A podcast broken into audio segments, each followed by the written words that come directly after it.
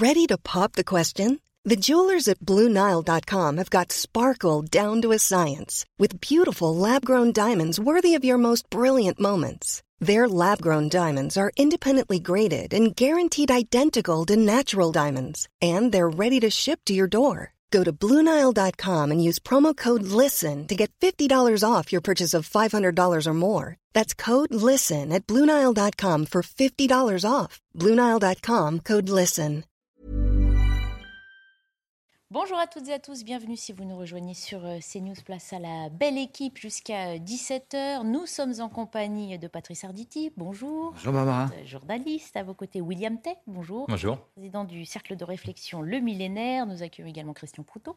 Bonjour Barbara. fondateur du GIGN. Et Maître Basile Tissot, bonjour. Avocat, euh, membre du cabinet de Comont spécialisé dans l'automobile. Vous restez avec nous une petite première partie de cette émission. Beaucoup de thèmes d'actualité à évoquer euh, ensemble. On fait d'abord un point sur les principaux titres de l'information de ce jour avec Isabelle Piboulot.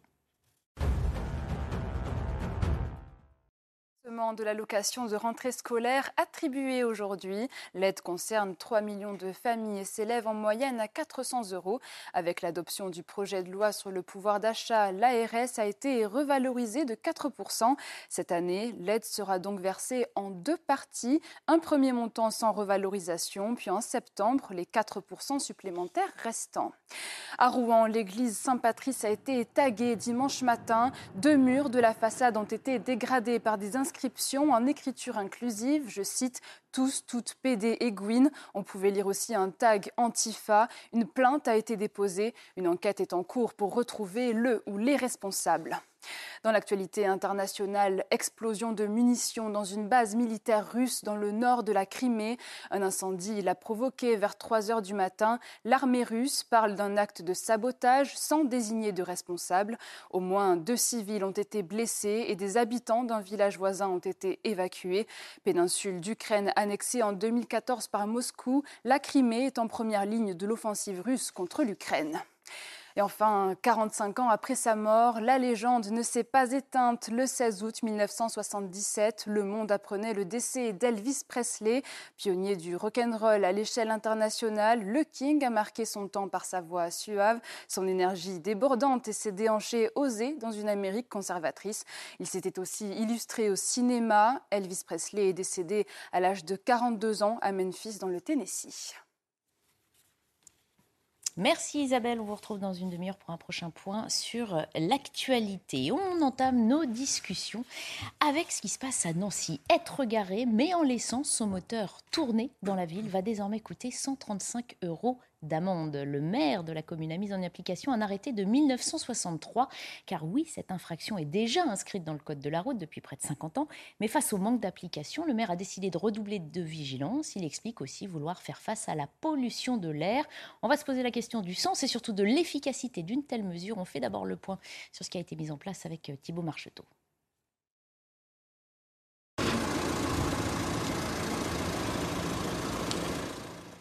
Cette habitude pourrait vous coûter cher. Mathieu Klein, le maire socialiste de Nancy, vient de signer un arrêté pour verbaliser les voitures qui tournent hors de la circulation. Couper son moteur en stationnement ou à l'arrêt en dehors de la circulation, c'est un geste de bon sens. Pourtant, cette mesure de santé publique et de sobriété énergétique n'est pas assez connue et pas assez respectée. C'est pourquoi j'ai signé aujourd'hui un arrêté.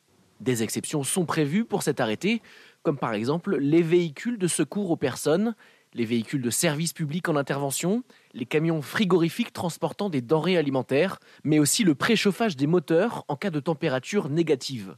Une mesure écologique de bon sens Pas tout à fait, selon cette association d'automobilistes. Laisser tourner son moteur, évidemment, euh, ça pollue, mais le couper en permanence et le rallumer, euh, ça pollue à peu près euh, autant. C'est vraiment une fausse bonne idée. Voilà, c'est un, petit harcèlement de plus pour les automobilistes. À noter que couper son moteur à l'arrêt est une obligation à Londres, en Belgique et en Suisse, mais également en France par un arrêté ministériel de 1963 qui est cependant tombé en désuétude. Maître euh, Basile Tissot, hein, tous les conducteurs euh, font ça, parfois s'arrêter quelques secondes devant une boulangerie par exemple. Est-ce que cette euh, mesure n'est pas de nature à alimenter ce qu'ils disent On pénalise encore une fois les automobilistes pour des petites infractions, certes, mais la routine du quotidien Bien sûr, bien sûr. Surtout que cette, euh, cet arrêté qui est pris par le maire de Nancy, Mathieu Klein, euh, est déjà inscrit dans le code de la route. Il est déjà prévu. Il y a un article qui est prévu pour ça, un article qui sanctionne le fait de garder son moteur allumé, mais pas que, qui sanctionne aussi le fait euh, d'avoir un véhicule qui émet de la fumée, des gaz toxiques, corrosifs, odorants, dans des conditions qui incommodent la population, qui compromet la santé publique et forcément l'écologie va avec, ça se suit derrière. Cet article 318-1 euh, du Code de la route sanctionne donc le fait de garder son moteur allumé à l'arrêt et il, est, il punit cet acte, euh, enfin cette, cette euh, punit voilà ce comportement d'une contravention de quatrième classe, c'est-à-dire 90, 90 euros d'amende minorée, 135 euros d'amende normale, et quand même, faut, faut le savoir, jusqu'à 375 euros d'amende lorsqu'elle est majorée. cet article euh, rappelle un vieil arrêté très ancien euh, qui a été finalement un petit peu déterré par Mathieu Klein, euh, qui rappelle cet arrêté du 12 novembre 1963 que les véhicules en stationnement doivent avoir leur moteur arrêté, sauf en cas de nécessité, notamment lors des mises en route à froid. Et c'est ce qui est rappelé par cet arrêté. Alors, que ça s'appliquait à une époque, euh, on va dire lointaine, avec des véhicules qui n'étaient pas du tout ceux qui sont euh, qu'on a aujourd'hui. Tout à fait, tout à fait. Ça devrait faire une différence. Il y a la différence est faite, surtout que des, des, nouveaux des systèmes ont été mis en place, des systèmes start and stop qu'on connaît tous. Euh, des voilà, pas mal d'éléments ont été sont prévus en fait par les constructeurs pour mmh. déjà tenter de réduire cet impact écologique, de réduire cet impact écologique du fait de conserver son véhicule allumé à l'arrêt. Mmh. C'est déjà prévu par les constructeurs, c'est prévu par les textes. Euh, et, euh, et, euh, et, cet arrêté finalement de Mathieu Klein, maire PS donc de, de mmh. Nancy, vient finalement rappeler et mettre à l'ordre tous ces joyeux automobilistes, et pas que d'ailleurs, on a aussi des motards, des scooteristes, tout le monde est concerné. Mmh.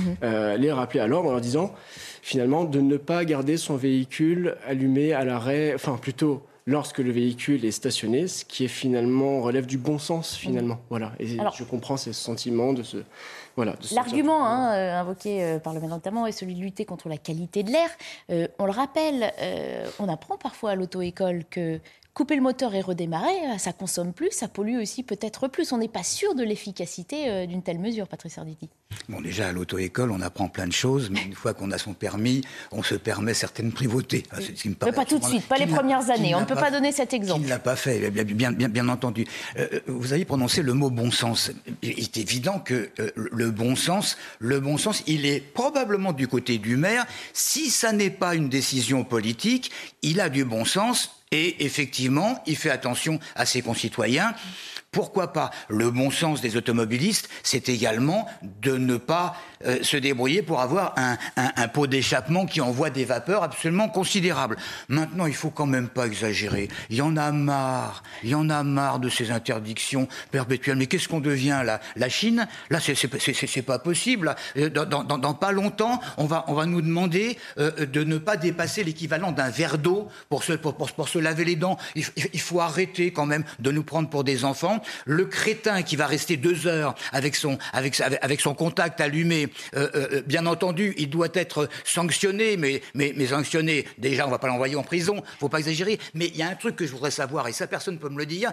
Qu'est-ce que représente une économie d'automobilistes français qui ferait effectivement attention, comme le stipule le, maire en question, dans, l'horreur du, manque d'écologie du monde? C'est quoi?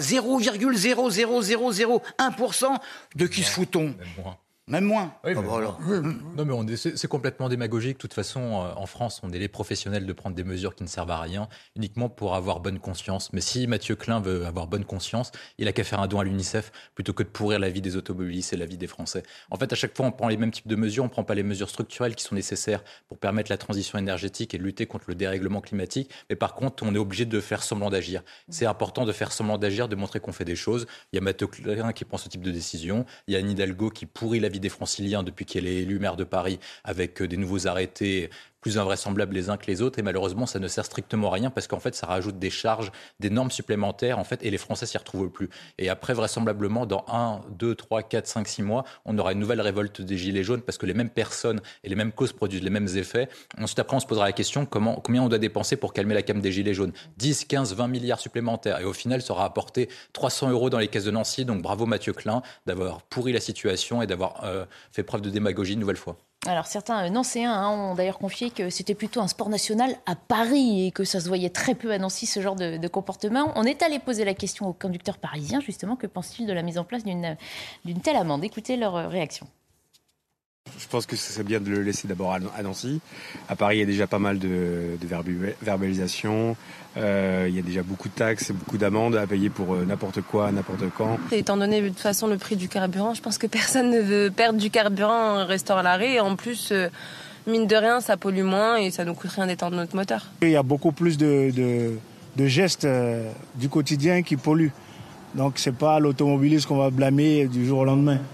Christian Proutot, on l'entend finalement se renvoie la balle. Non, mais laissez laissons donc ça à Nancy et restez tranquille. Je pense que les gens ont toujours eu du bon sens. C'est du bon sens, on l'entend encore une fois. C'est un peu ce qui s'exprime à travers ces témoignages. Moi, la question que je me pose, c'est ça touche combien de personnes? Est-ce que tout d'un coup, à Nancy, tous les gens ont décidé de. Alors peut-être avec. Non, mais à l'échelle nationale, il faut reconnaître qu'il faudrait qui a une voiture ici, qui ne l'a jamais fait. Bon, non, mais peut-être parce qu'avec la chaleur, les gens avaient la clim, mhm. et donc ça permettait de rester dans un, un cocon euh, frais. Je ne sais pas, mais comment le maire, ce maire, a-t-il pu se dire tout d'un coup, oh là là, on a trop de véhicules à Nancy qui s'arrêtent et, et, le moteur continue de tourner. Mhm. Parce que c'est ça au départ. Mhm. Quand vous mettez une règle en place, c'est parce qu'il y a un abus d'un geste qui peut être multiplié par 10, un désordre. Sauf si c'est une décision politique, comme euh, poser la question. Euh, c'est là, c'est là où on, peut être amené à se dire est-ce que derrière tout ça, il n'y a pas un peu de démagogie, euh, de, de conjoncture oui. Alors, surtout. Je m'excuse, mais, mais, y a, je crois qu'il y, y a, un petit différent. Je veux dire, il y a un concours maintenant entre les écolos et les socialistes. Là, c'est à celui, c'est à l'élu. Le concours l'épine de... Les insoumis, bien entendu. Bah, non, mais les insoumis, là, c'est la, Plus écolo. la grande parade. La grande parade. Il faut trouver quelque chose. Il faut faire parler de soi. Il faut attirer un projecteur. Et ben voilà alors, la question aussi, c'est est-ce que les amendes seront euh, mises, hein, distribuées? On sait que la police a bien d'autres missions, à, mener. On est euh, connecté avec Abdoulaye Kanté. Bonjour, vous êtes policier dans les Hauts-de-Seine. Vous êtes auteur de l'ouvrage intitulé Policiers, enfants de la République, publié euh, chez Fayard. À Nancy, hein, vos collègues disent l'objectif n'est pas de verbaliser, mais de rappeler que chacun a sa responsabilité individuelle. Et dans un premier temps, nous allons faire de la pédagogie que pensez-vous de la mise en place de cette euh, nouvelle euh, infraction? Enfin, qui n'est pas nouvelle, mais qui est remise au goût du jour à Nancy bah, écoutez, je pense que aussi c'est peut-être aussi, euh, on va dire, peut-être de la politique. Hein. comme vous l'avez rappelé tout à l'heure, je pense que nos collègues ont bien, bien mieux à faire, on va dire, pour ne pas verbaliser des gens qui laissent leur voiture allumée. Mais je pense aussi, oui, que c'est une forme aussi de pédagogie à faire. Donc, avant de verbaliser, il faut faire aussi la pédagogie, la répression. Bon, je pense aussi qu'avant que ces amendes soient mises, euh, donc il va falloir bien expliquer aux, on va dire aux conducteurs pour leur dire que ben voilà, ne laissez pas vos véhicules allumés parce que euh, je pense aussi à cause voilà du réchauffement climatique, euh, etc. Donc voilà, juste faire de la pédagogie avant de, de, réprimer. Je pense que ce sera ça le plus nécessaire. Mmh à côté de ça aussi, nous avons nos collègues qui ont beaucoup beaucoup plus de boulot et plutôt de perdre du temps avec ça. Maître Tissot, 135 euros d'amende, on peut peut-être parler de cette fourchette de prix, ça paraît aussi euh, énorme comparé à, d'autres infractions. Oui, clairement. 135 euros d'amende, il s'agit d'une infraction de quatrième classe. Il n'en reste plus qu'une dernière, c'est la cinquième. Mhm. Donc l'objectif n'est pas de finalement euh, sanctionner les automobilistes comme un petit stationnement gênant, mhm. alors de 35 euros d'amende ou autre. Là, l'objectif, on ne le comprend pas bien. Effectivement, il y a un arrêté qui est pris alors que des arrêtés existent déjà, alors qu'un article est déjà prévu dans le code de la route. Bon, évidemment, il y a cette, euh, euh, cette, cette, logique effectivement de mesure politique qui est prise et qui paraît très claire. On ne reprend pas effectivement un arrêté alors que le code de la, route, de la route prévoit déjà la sanction. Maintenant, la question qui se pose, c'est comment les usagers de la route vont pouvoir se défendre. C'est intéressant de le savoir quand même. Ça, c'est votre travail. C'est mon boulot. euh, et donc, les, il faut bien prendre en note que les véhicules, les, les personnes qui seront concernées par cette infraction sont les personnes qui auront stationné euh, leur euh, véhicule ou qui l'auront laissé à l'arrêt en dehors de la circulation. Ce n'est pas moi qui le dis, c'est l'arrêté. Euh, de... En dehors de la circulation, c'est-à-dire dans des emplacements très précis ah bah, c'est pas, pas sur la route C'est pas clair du tout. Euh, Qu'est-ce qu'on va estimer En matière de, de, de, de, téléphone au volant, par exemple, il est interdit d'user de son téléphone lorsque l'on est dans son véhicule et qu'il est en circulation. La jurisprudence est très claire en la matière. Un véhicule en circulation, c'est un véhicule à l'arrêt au feu, un véhicule euh, dans les bouchons, mais également un véhicule à l'arrêt en double fil. Et donc, si M. Klein nous, nous explique qu'il ne faudra plus euh, garder son véhicule arrêté lorsque votre véhicule est à l'arrêt euh, ou, euh, en tout cas, en circulation et non pas en stationnement, parce que voilà, oui, non, c'est tout l'inverse. Il ne faut pas que le véhicule soit, excusez-moi, en stationnement pour et, sur une place de parking, sur une place de parking ouais. par exemple. La jurisprudence est claire. Si votre véhicule est à l'arrêt en double fil, vous pourrez conserver votre véhicule allumé. Si vous êtes dans les embouteillages, vous pourrez continuer de le garder allumé. Ouais, c'est vraiment si... une fois qu'on est sorti de la. la Exactement. C'est une fois qu'on est stationné sur une place de parking ou euh, à l'arrêt en dehors de la circulation. J'ai toujours Ça pas la définition. De... euh, on... C'est pas très clair. Voilà. Pour personne, finalement, ni pour ceux qui sont censés ensuite connaître bien le droit et défendre les automobilistes qui seront importunés. Mais vous vous rendez compte, la manne oui. pour un, un policier genre de funeste qui arriverait comme ça, là, doucement dans la rue et qui verrait, paf, une, une, une, une, voiture, une voiture avec euh, évidemment qui n'est pas qui n'est le moteur le moteur allumé, un gars qui est qui On est voit là, plus maintenant la bien sûr, et en même temps cette voiture stationnée carrément devant un magasin dont la porte est ouverte hein, et, et, et la clim s'échappe. Alors là, bingo, deux contraventions. Ça, non, mais c'est vrai qu'on peut contester. Je ne sais pas si vous avez fait attention dans le reportage qui nous présentait euh, la mesure sur euh, les exceptions exception existe lorsqu'on met le moteur en marche en préchauffage en cas de température négative. Ça, c'est pas du tout écologique, on est bien d'accord. Ah oui, non, mais de toute façon, moi je pense que ils sont là pour exister politiquement. Euh, électoralement, ils sont en train d'enchaîner tôle sur tôle, donc ils, sont, ils font tout pour essayer d'exister. Et c'est un peu la cause, à chaque fois, c'est les causes produisent les mêmes effets, donc à chaque fois, ils enchaînent les décisions les plus absurdes, et donc du coup, ils prennent des nouvelles tôles électorales. Mais ils s'en rendent pas compte. Moi, je pense qu'il existe un totalitarisme vert qui, qui se met en place, qui essaye d'infliger, en fait, de changer le comportement des Français malgré leur gré. C'est ce qui s'est passé au moment des Gilets jaunes, et ils n'ont pas compris la première révolte de novembre 2018. Donc ils, vont, ils rajoutent une nouvelle couche, et il y, aura, il y aura ensuite après une nouvelle révolte. Parce que quand vous voulez changer le comportement non, des Français. tous les Français. Non, ça, ça, non, ça, aussi, ça, nie aussi quelque part le bon sens de chacun. Mais les Français, jaunes ou pas C'est pour ça que je parle de totalitarisme, parce qu'en fait, vous voulez modifier le comportement des Français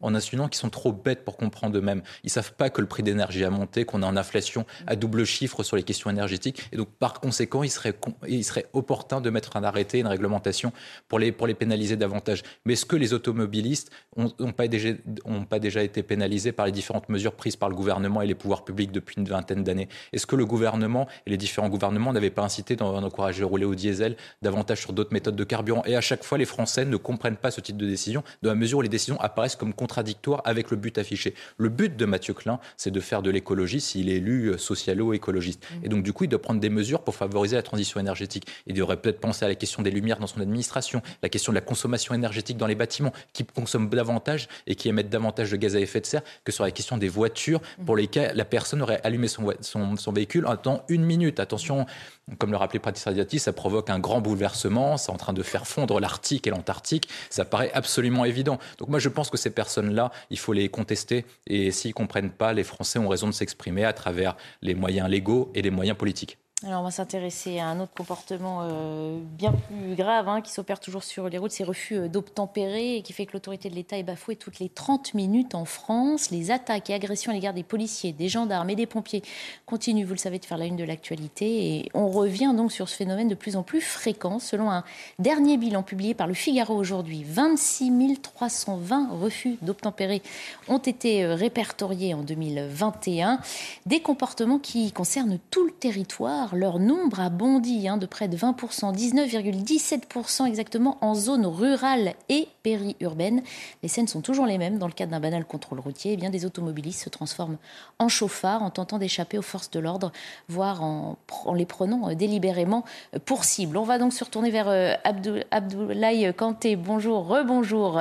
on imagine donc que pour les forces de l'ordre, désormais, chaque contrôle peut virer à la tragédie. Comment vous organisez-vous face à l'augmentation de ce nombre de, refus d'obtempérer bah, écoutez, on voit que ce fléau est vraiment en augmentation nette, hein, parce que nous faisons face forcément des fois à des personnes qui sont démunies des fois de permis, qui sont multirécidivistes dans ce genre d'infraction. Et euh, effectivement, la prise en charge de, ces individus est des fois très difficile parce qu'ils peuvent mettre non seulement en danger les personnes euh, devant eux et nous aussi. Donc c'est vrai qu'on doit prendre toutes les précautions nécessaires pour faire une interpellation, on va dire, claire, euh, nette, sans, j'ai envie de dire, bavure. Mmh on sait aussi, un certain de vos collègues nous le confient, que du coup, le comportement de l'agent de police est différent. Certains se mettent dans des endroits pour effectuer ces contrôles desquels ils peuvent euh, sortir rapidement, comme un fossé, par exemple. Vous nous confirmez que vous faites. Oui, c'est-à-dire qu'en fait, c'est-à-dire qu'il faut aussi penser à l'environnement, parce que je vous rappelle que quand vous êtes face à un individu qui commet euh, ce refus d'obtempérer, donc il refuse, il refuse d'obtempérer à un contrôle de police, donc il tente de s'échapper, donc il va essayer de prendre tous les risques. Hein. Donc on l'a vu récemment avec les, drames qui sont survenus il y a quelques semaines, donc notamment cette jeune fille euh, dans le Val d'Oise qui a été grièvement blessée, euh, ou d'autres encore qui ont tenté d'échapper à un contrôle et qui eux-mêmes ont été blessés, et nous aussi, nos collègues aussi qui peuvent être blessés lors de la prise en charge. Donc c'est vrai que lorsqu'on doit opérer lors d'opérations de contrôle. Donc, on doit faire en sorte que l'environnement ne sera pas impacté en cas de fuite euh, de l'individu et euh, faire en sorte de nous, à la fois nous protéger et protéger aussi euh, les personnes qui sont aux alentours. Chose qui rend quand même très difficile nos opérations. Je rappelle, comme vous l'avez dit, le chiffre. Donc,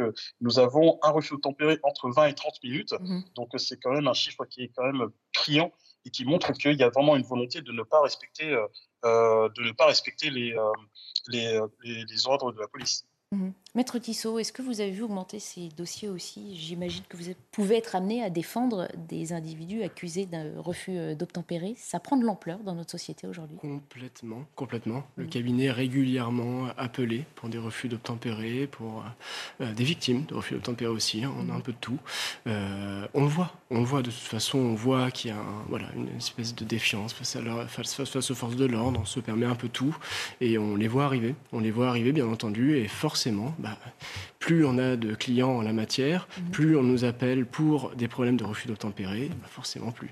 C'est qu'il y a de plus en plus de, mhm. de plus en plus de, d'atteinte, d'incivilité face aux forces de l'ordre, et on en est parfaitement conscient. Christian Proto, euh, je voudrais insister sur cette, euh, cet impact aussi que ça, donc sur les méthodes, sur les techniques d'intervention.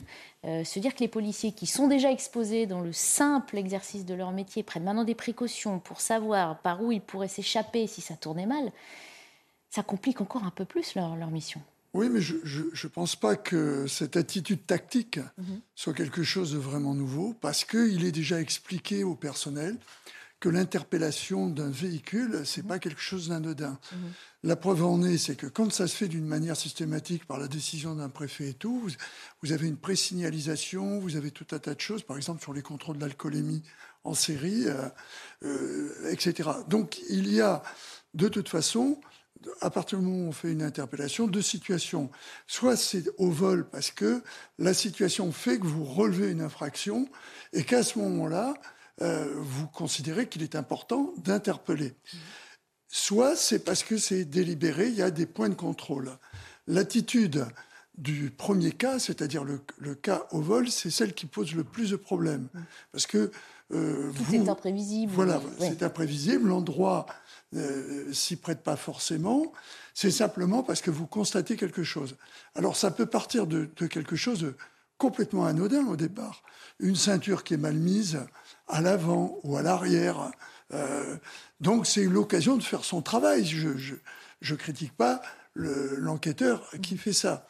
Mais pour le chauffeur, ça peut avoir, parce qu'il ne faut pas s'imaginer qu'il y a 25 000, quel est le chiffre? 25 000 26 320. Voilà c'est pas tous des, grands contrevenants. Mhm. Ce sont des gens qui, des fois, ont peur, sont en infraction parce qu'ils ont plus de points. C'est pire de savoir ça. C'est que finalement, effectivement, le profil aujourd'hui de refus d'obtempérer peut être euh, Monsieur Tout le Monde, sauf que Monsieur Tout le Monde n'a pas son permis ou un défaut d'assurance. En tout cas, euh, un État qui ne justifie pas qu'on mette sa propre vie en jeu et qu'on mette celle des autres, des forces de l'ordre ou des passants. Euh. C'est sûrement pas moi qui vais vous dire qu'effectivement, ceci explique cela. Je vous dis simplement, ce ceci peut expliquer cela, c'est mm. tout. Mm. Moi, après, je ne porte pas de jugement. Je trouve euh, complètement insensé, tout d'un coup, de s'engager dans un processus qui mm. va conduire, en dehors de se mettre en risque soi-même, de mettre en risque les fonctionnaires qui font leur travail et euh, peut-être les passagers qui sont avec vous ou d'autres personnes. C'est pas ce que je veux dire. Vous me posez la question, j'essaye de trouver l'explication. Ce ne sont pas que des grands Voilà, l'explication par rapport aux chiffres. C'est ça qui est inquiétant. Et je suis sûr que euh, Monsieur Tissot pourrait, Maître Tissot pourrait nous le dire. Il y a dans la plupart de beaucoup de ses clients, mm-hmm. en plus quand on va voir un avocat, c'est pour une bonne raison. On a les, euh, on est le français moyen qui, qui, se dit bon, je me suis mis en faute, je vais essayer de voir comment je peux m'expliquer. avec la, justice, j'ai le droit de me défendre. Mhm. Et je suis persuadé qu'il y a beaucoup de comportements irrationnels pour celui qui l'a lui-même conduit. Quand il s'agit des conducteurs, hein, on ne parle pas des, victimes dont vous nous disiez qu'ils font aussi partie de vos Qui sont les auteurs de l'infraction Les gens qui viennent vers vous pour eh ben, se défendre. C'est assez variable et, et c'est pas faux euh, ce que vous dites. C'est-à-dire qu'on va avoir des clients qui seront finalement poursuivis uniquement pour un refus euh, d'obtempérer. Mm. Et non pas un refus d'obtempérer aggravé par une alcoolémie ou des stupéfiants ou un mm. défaut de permis de conduire. Et ça, en tant que défenseur des droits, en tant que... Euh, ça nous inquiète. Parce que cela, en fait, laisse apparaître un profil, finalement, euh, aussi, de personnes qui sont euh, apeurées, inquiets de devoir être contrôlées, mhm. de devoir être poursuivies. Et on comprend tout le monde mhm. dans cette histoire, à la fois les automobilistes et les usagers de la route, mais également les forces de l'ordre, mhm. qui on ne doit pas, un, agent des forces de l'ordre qui demande à ce qu'on s'arrête, doit, euh, doit voir la personne qui l'arrête arrêter. Enfin, ça n'a pas de sens. On ne peut pas se dire que, euh, bon, bah, j'ai les forces de l'ordre qui, veulent m'intercepter, je fonce. C'est pas possible. Ce n'est pas possible. Et ça, ça arrive de plus en plus souvent. Et quand on questionne nos clients, pourquoi ne vous êtes-vous pas arrêté? Pourquoi? Qu'est-ce qui vous a fait peur? Bah, j'ai eu peur. J'ai eu peur, je, suis, j'ai eu peur, j'ai été persuadé qu'on allait me faire du mal, alors que c'est complètement faux. Ils sont là pour notre sécurité. C'est irrationnel comme peur, euh, Patrice Arditi aussi. Non, ça n'est pas irrationnel. Ça, ça, ça, ça arrive. J'aimerais bien avoir euh, des chiffres concernant justement la, la, proportion de personnes qui ont simplement peur. Euh, parce que parce que ils ont fait quelque chose qui est répréhensible, et de, ceux qui n'ont pas de permis, ou qui n'ont pas d'assurance, qui, qui sont sous l'emprise de, de, de, stupéfiants. oui, mais tout hein. ça, ça relève quand même d'une chose c'est quelque chose qu'on a oublié et, ça revient et c'est en toile de fond d'une foule de sujets que nous pouvons avoir ici en studio. C'est cette notion de respect de la police, de, considération, si vous, préférez, envers, envers la police, qui n'existe pratiquement plus. Et on le voit tous les jours. Bien entendu qu'un policier, lorsqu'il fait un signe comme ça pour qu'on s'arrête, on doit s'arrêter. Si on ne s'arrête pas, le policier est en droit de penser qu'il a quelqu'un qui a fait quelque chose de mal. Je veux dire, pour pas, pour pas dire autre chose. Et, cette notion de respect, considération, pardonnez-moi, mais on le voit également dans les histoires de rodéo, dans les attaques de, de pompiers. Là, il y a aussi un uniforme. Bon, eh bien, c'est quelque chose qu'on devrait réapprendre à l'école. Mm. Souvenez-vous, souvenez-vous, euh, euh, en cours de récréation, il y, a, quelques années, quand on essayait de se battre avec un, camarade, immédiatement les surveillants arrivaient et, nous séparaient. Plus maintenant. Quelques années, t'exagères. bon. Tu nous fais du bien. Bon. C'était il, y a longtemps. Mais j'essayais de nous rajeunir, Christian, c'est pour ça. bon, on va continuer d'évoquer hein, ces thèmes d'actualité, refus d'obtempérer, puis on, évoquera aussi cette RIX hein, euh, qui a conduit à la mort d'une personne. C'était à Colmar. On voit tout ça euh, après une coupure pub. Abdoulaye Kanté reste euh, connecté avec nous. Il fait partie de notre plateau à distance. À tout de suite. Avant de reprendre nos débats, on va faire un point sur l'actualité. On retrouve Isabelle Piboulot. Une amende de 135 euros, c'est ce que vous risquez à Nancy si vous laissez tourner le moteur de votre voiture à l'arrêt. Le maire socialiste de la ville a pris cet arrêté pour limiter la pollution, avec quelques exceptions pour les véhicules de secours, des services publics en intervention, les camions frigorifiques et le préchauffage des moteurs en cas de température négative. Inondation aux États-Unis, le gouverneur de Virginie occidentale a déclaré l'état d'urgence dans deux comtés du Sud, à Fayette et Kanawha. Crues ont endommagé une centaine de maisons, mais aussi des ponts et des routes. Les systèmes de distribution d'eau potable ont été touchés et plus de 2000 personnes ont été privées d'électricité. En Chine, les mesures draconiennes pour lutter contre le Covid-19 continuent. Samedi, pour un seul cas contact dans un magasin, les autorités ont tenté de retenir tous les clients en vue d'une quarantaine.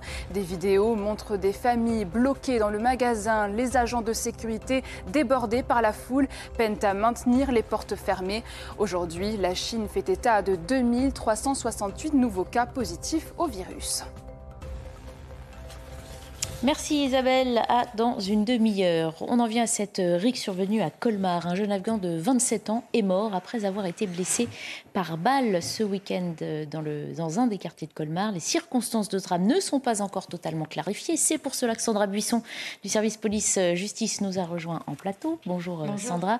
Vous nous apporterez les dernières informations hein, sur ce dossier. On va d'abord revenir sur les faits avec euh, Thibault Marcheteau. Dans le quartier de l'Europe, à Colmar, des membres de la communauté afghane sont rassemblés au pied d'un immeuble. Alors qu'un individu en scooter fait des allers et retours auprès d'eux, une rixe éclate et un Afghan de 27 ans est touché par une balle au thorax. Il succombe de ses blessures par la suite. Alors que l'auteur de ce crime est toujours en fuite, le ministre de l'Intérieur a annoncé que des renforts supplémentaires arrivent dans l'Est de la France. D'importants moyens sont mis en œuvre pour retrouver le tueur de Colmar. J'ai par ailleurs décidé de l'envoi de la CRS 8 sur place pour procéder à des opérations de police afin de restaurer l'ordre républicain et présenter à la justice les voyous qui veulent imposer leur loi.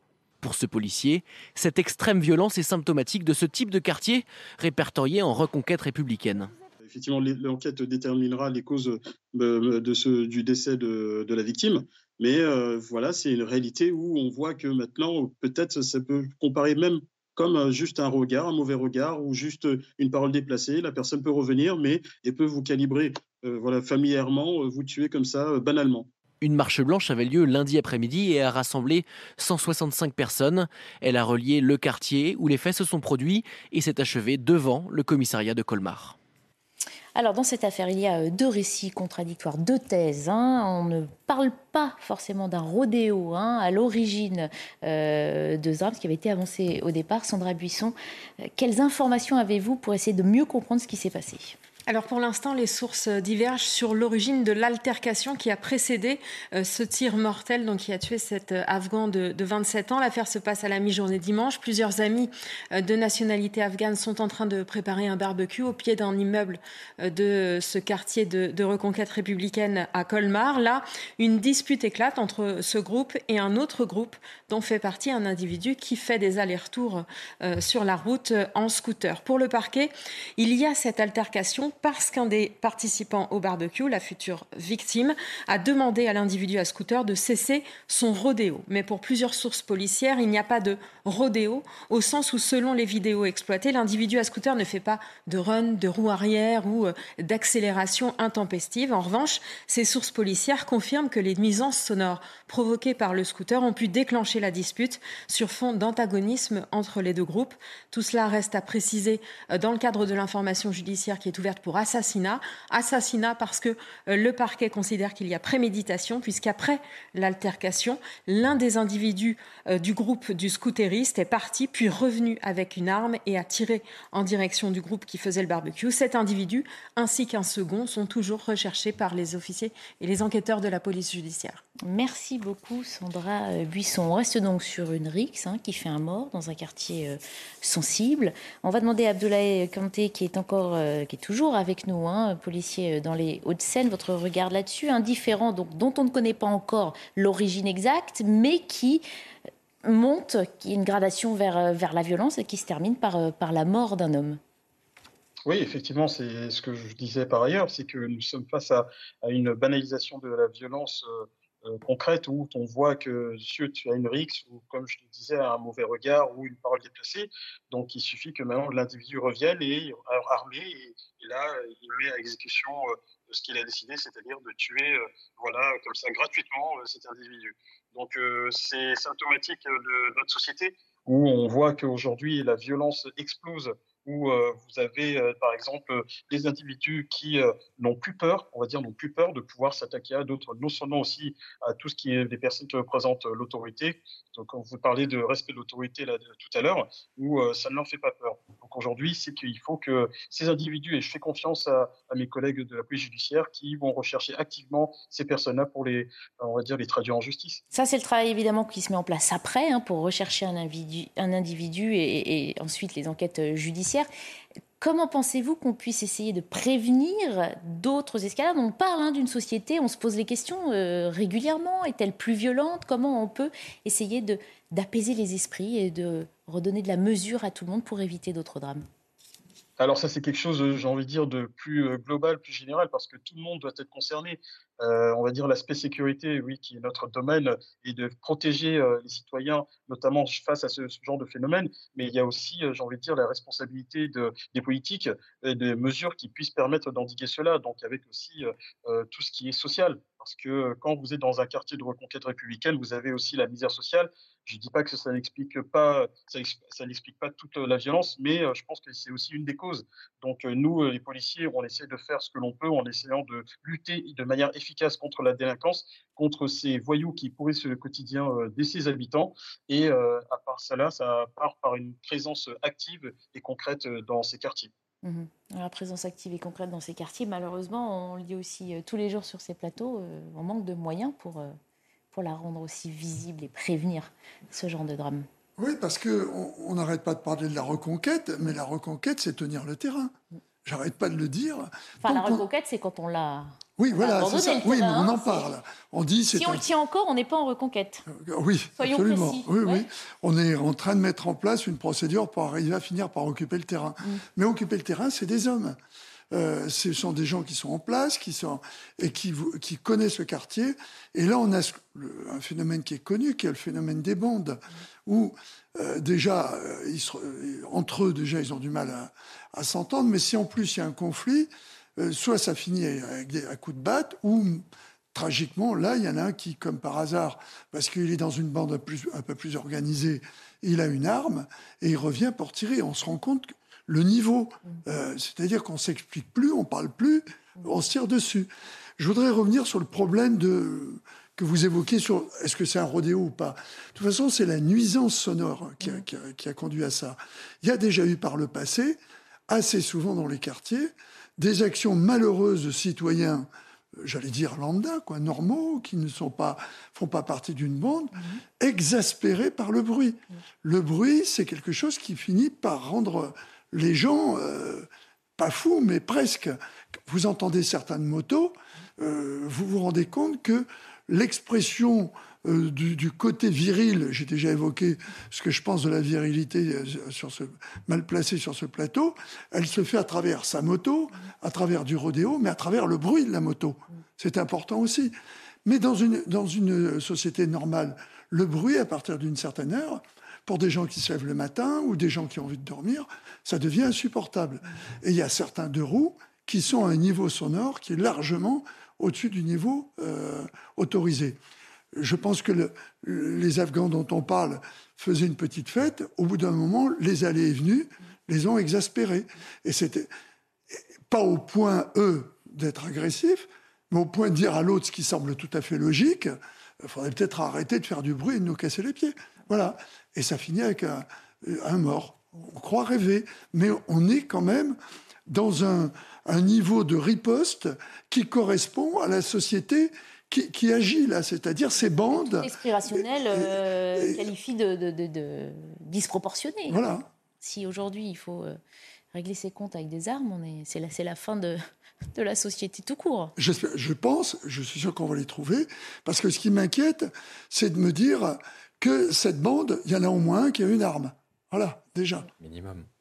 Bah, Après, il faudra l'enquête aussi pour déterminer le, vrai, l'origine hein, du différent. Si derrière il y a euh, du trafic ou autre chose, effectivement, la présence des armes euh, s'inscrira euh, logiquement dans ce contexte-là. William Tay. En fait, la, loi de la République a laissé la place à la loi des gangs et en fait la loi du plus fort. Et donc, du coup, les différents cas, parce qu'on parle souvent des, des, bandes qui contestent la. Dans ces quartiers-là. Dans ces hein. quartiers. Dans ces... Oui, mais le problème, c'est que ça, ça s'agrandit de plus en plus, malheureusement. Et en fait, on a souvent parlé des, des bandes qui luttaient contre les forces de l'ordre, mais il faut rappeler aussi que c'est une question de contrôle du territoire. Et donc, du coup, les bandes se règlent le propre cas entre elles. Et là où c'est dramatique, c'est qu'en fait, on, dans une démocratie libérale, normalement, on résout des, des différends par le dialogue. Et si par cas il y a un contentieux, normalement par la justice, ou éventuellement en faisant appel à la police. Et maintenant, ces bandes-là ne font même plus appel à la police, de toute façon, ils ne les respectent pas. Et donc, du coup, ils se battent entre elles éventuellement. Mais à l'époque où vous vous battiez éventuellement soit par euh, joute verbale, soit éventuellement à main nue, maintenant, vous faites nécessairement appel à soit l'arme blanche, soit à un fusil d'assaut ou, à un pistolet. C'est là où on parle de polarité et de radicalité. Polarité dans la mesure où on n'arrive pas à régler un différend, on n'arrive pas à se mettre d'accord entre deux parties, et radicalité parce que les actes deviennent de plus en plus forts. On peut espérer une question de reconquête, mais surtout, il faut mettre le paquet sur les, sur les deux piliers qui sont nécessaires, sur la question de la police et la justice, et surtout, il faut qu'ils aillent enfin dans le même sens, parce que maintenant, ça fait depuis 2012 qu'on a un ministère de la Justice, un ministère régalien de l'Intérieur qui ne vont pas dans le même sens. On met tout le pareil. On met un ministère de l'Intérieur dit à droite, dit sécuritaire, un ministre de la Justice qui est plutôt en faveur et qui se réclame même ministre des détenus pour certains d'entre eux. Et donc là, c'est un point qui est essentiel. Ensuite, après, une fois qu'on a opéré cette reconquête, il faudra opérer la reconstruction, la destruction, puis la reconstruction à travers les différents volets. Mais d'abord, il faudra reconquérir. On va euh, repartir vers Abdoulaye Kanté qui, euh, qui, voulait réagir à ce qui s'est dit euh, jusqu'ici sur le plateau. On vous écoute. Les rodéos, et dans, surtout dans les quartiers euh, notamment, c'est évidemment, il y a un problème de nuisance, hein, parce que ce sont des personnes qui habitent dans ces quartiers qui euh, nous sollicitent, hein, qui font 17 euh, pour nous appeler, pour dire que voilà, nous sommes accommodés par ces, comment dire, ces motos, ceux qui font des bowling, etc. Mais quand on est sur place, donc c'est toujours cette problématique où vous êtes dans des quartiers qui sont gangrénés par le trafic de stupéfiants, donc aussi, qui sont à la fois aussi un petit peu protégés aussi par ces, ces chauffards qui veulent marquer leur territoire. Mais quand on parle de reconquête républicaine, la présence de la police et tout, c'est aussi pour protéger les citoyens et que certains, on va dire, pas des discours euh, vraiment anti-flics font en sorte de pouvoir euh, augmenter cette haine envers nous, alors qu'on est là juste pour protéger euh, ces citoyens, pour essayer de les aider à indiquer ce problème. Donc je pense que quand on parle sécurité, ce n'est pas qu'au niveau euh, police ou au niveau euh, politique, c'est vraiment, euh, ça concerne vraiment tous les citoyens. Donc ça ne doit pas être pris, ça ne doit pas être considéré comme une insulte, parce que quand on voit qu'aujourd'hui cette banalisation, cette augmentation de la violence dans notre société qui est réelle, parce que ce n'est pas une une impression, que l'on soit bien clair aujourd'hui, c'est qu'il faut lutter efficacement contre cela, mais tout le monde doit être concerné. Merci beaucoup, euh, Abdoulaye Kanté, de nous avoir apporté euh, votre éclairage. Je rappelle que vous êtes policier dans les Hauts-de-Seine et que vous avez écrit cet ouvrage, Policier, enfant de la République. Voilà, on le voit à l'antenne, publié aux éditions Fayard. Merci beaucoup d'avoir participé euh, à nos débats. Patrice Arditi, vous voulez revenir aussi. C'est vrai que ce sont des situations qui sont choquantes et malheureusement dont on parle. On ne va pas généraliser, mais le simple fait que ça survienne dans notre société nous interpelle. Cette ah, écoutez, William avec attention tout à l'heure.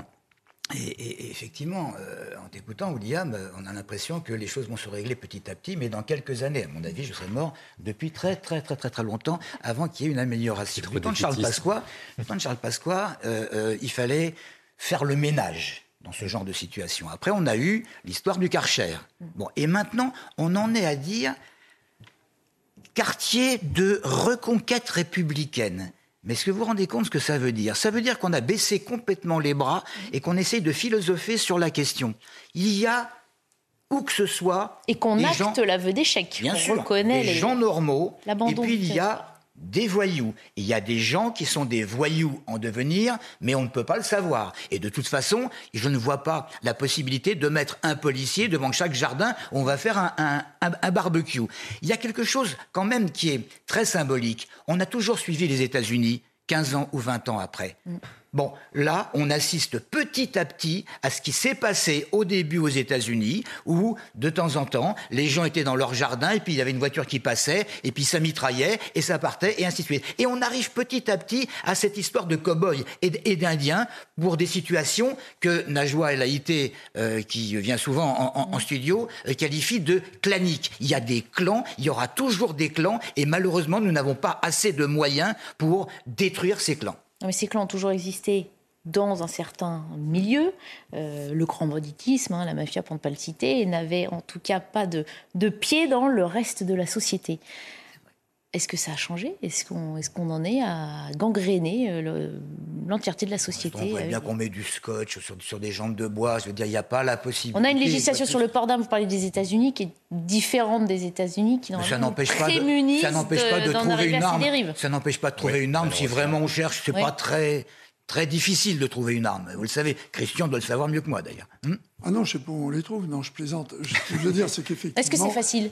Pardon? Est-ce que c'est facile de trouver une arme? C'est pas aussi facile qu'on le dit, mais c'est plus facile du fait qu'il y a eu la guerre des Balkans et qu'il y a beaucoup d'armes qui ont circulé pendant cette période. Et je crains la fin, enfin, la guerre de l'Ukraine, on l'attend avec impatience, mais après, on va être encore euh, dans les mêmes situations, c'est-à-dire que l'excès d'armes, à un moment, fait que les armes circulent plus facilement. Mm. on, a eu l'après-guerre, euh, mais malgré tout, en France, on a, on a une maîtrise du, euh, des, filières sur, sur les armes beaucoup plus importantes euh, aux États-Unis, du fait mm. même de, euh, des contrôles fréquents mm. qui sont faits au niveau des ventes, etc. Mais pour en revenir au, au phénomène des bandes, je persiste à dire que tant qu'on n'est pas sur le terrain, tant qu'on n'a pas du personnel sur le terrain, tant qu'on n'aura pas fini de remettre en place le renseignement territorial, qui avait été complètement détruit euh, à une certaine époque. Les RG avaient été supprimés. On avait créé la, la DCRI euh, qui, qui, avait, qui, avait, pris en compte une notion du renseignement qui était plus technique. Euh, alors que les informations, ça vient dans le café du commerce, ça vient de, en rencontrant les gens qui voient plus. Et ce renseignement territorial, on l'a en ayant des gens sur le terrain. Donc, la police de proximité, qui a été supprimé volontairement, il faut y revenir. On le répète à l'envie, on n'arrête pas de le dire, mais cette reconquête que tout le monde euh, appelle de ses voeux à travers des termes plus politiques pour le moment euh, que réels pour les, les, habitants de ces quartiers difficiles, où la loi est tenue en partie, pas totalement, mais en partie par ces bandes, ne pourra être effective qu'à partir du moment où on aura des gens sur le terrain, où les, euh, les gens se sentiront protégés, pourront parler, parce que pour avoir envie de parler, il faut que le, la peur ait changé de camp. Euh, que le lien soit existant. Et que le lien ah existe. Parce que pour l'instant, la présence policière, elle est aussi euh, plutôt euh, là pour colmater hein, les autres manquements. Gérald Darmanin a réagi sur Twitter et a décidé d'ailleurs l'envoi de renforts. Regardez le tweet du ministre de l'Intérieur. D'importants moyens sont mis en œuvre pour retrouver le tueur de Colmar. J'ai par ailleurs décidé de l'envoi de la CRS 8 sur place pour procéder à des opérations de police afin de restaurer l'ordre républicain et présenter à la justice les voyous qui veulent imposer leur loi on va se pencher sur cette euh, CRS 8, une unité euh, d'intervention récente censée être donc déployable partout sur le territoire en un temps record pour revenir sur des violences urbaines. Les précisions de Clémence Barbier. Sa spécificité intervenir en urgence sur tout le territoire, comme c'est le cas sur ces images lors du convoi de la liberté en février dernier à Paris. Une unité mobile de la CRS 8 va être envoyée à Colmar dans le Haut-Rhin à la suite de l'assassinat d'un Afghan, a annoncé sur Twitter le ministre de l'Intérieur Gérald Darmanin. J'ai par ailleurs décidé de l'envoi de la CRS 8 sur place pour procéder à des opérations de police afin de restaurer l'ordre républicain et présenter à la justice les voyous qui veulent imposer leur loi. Mobilisable à tout moment, cette unité d'élite de 200 CRS est formée pour intervenir sur des violences urbaines et de troubles à l'ordre public, notamment dans des quartiers de reconquête républicaine.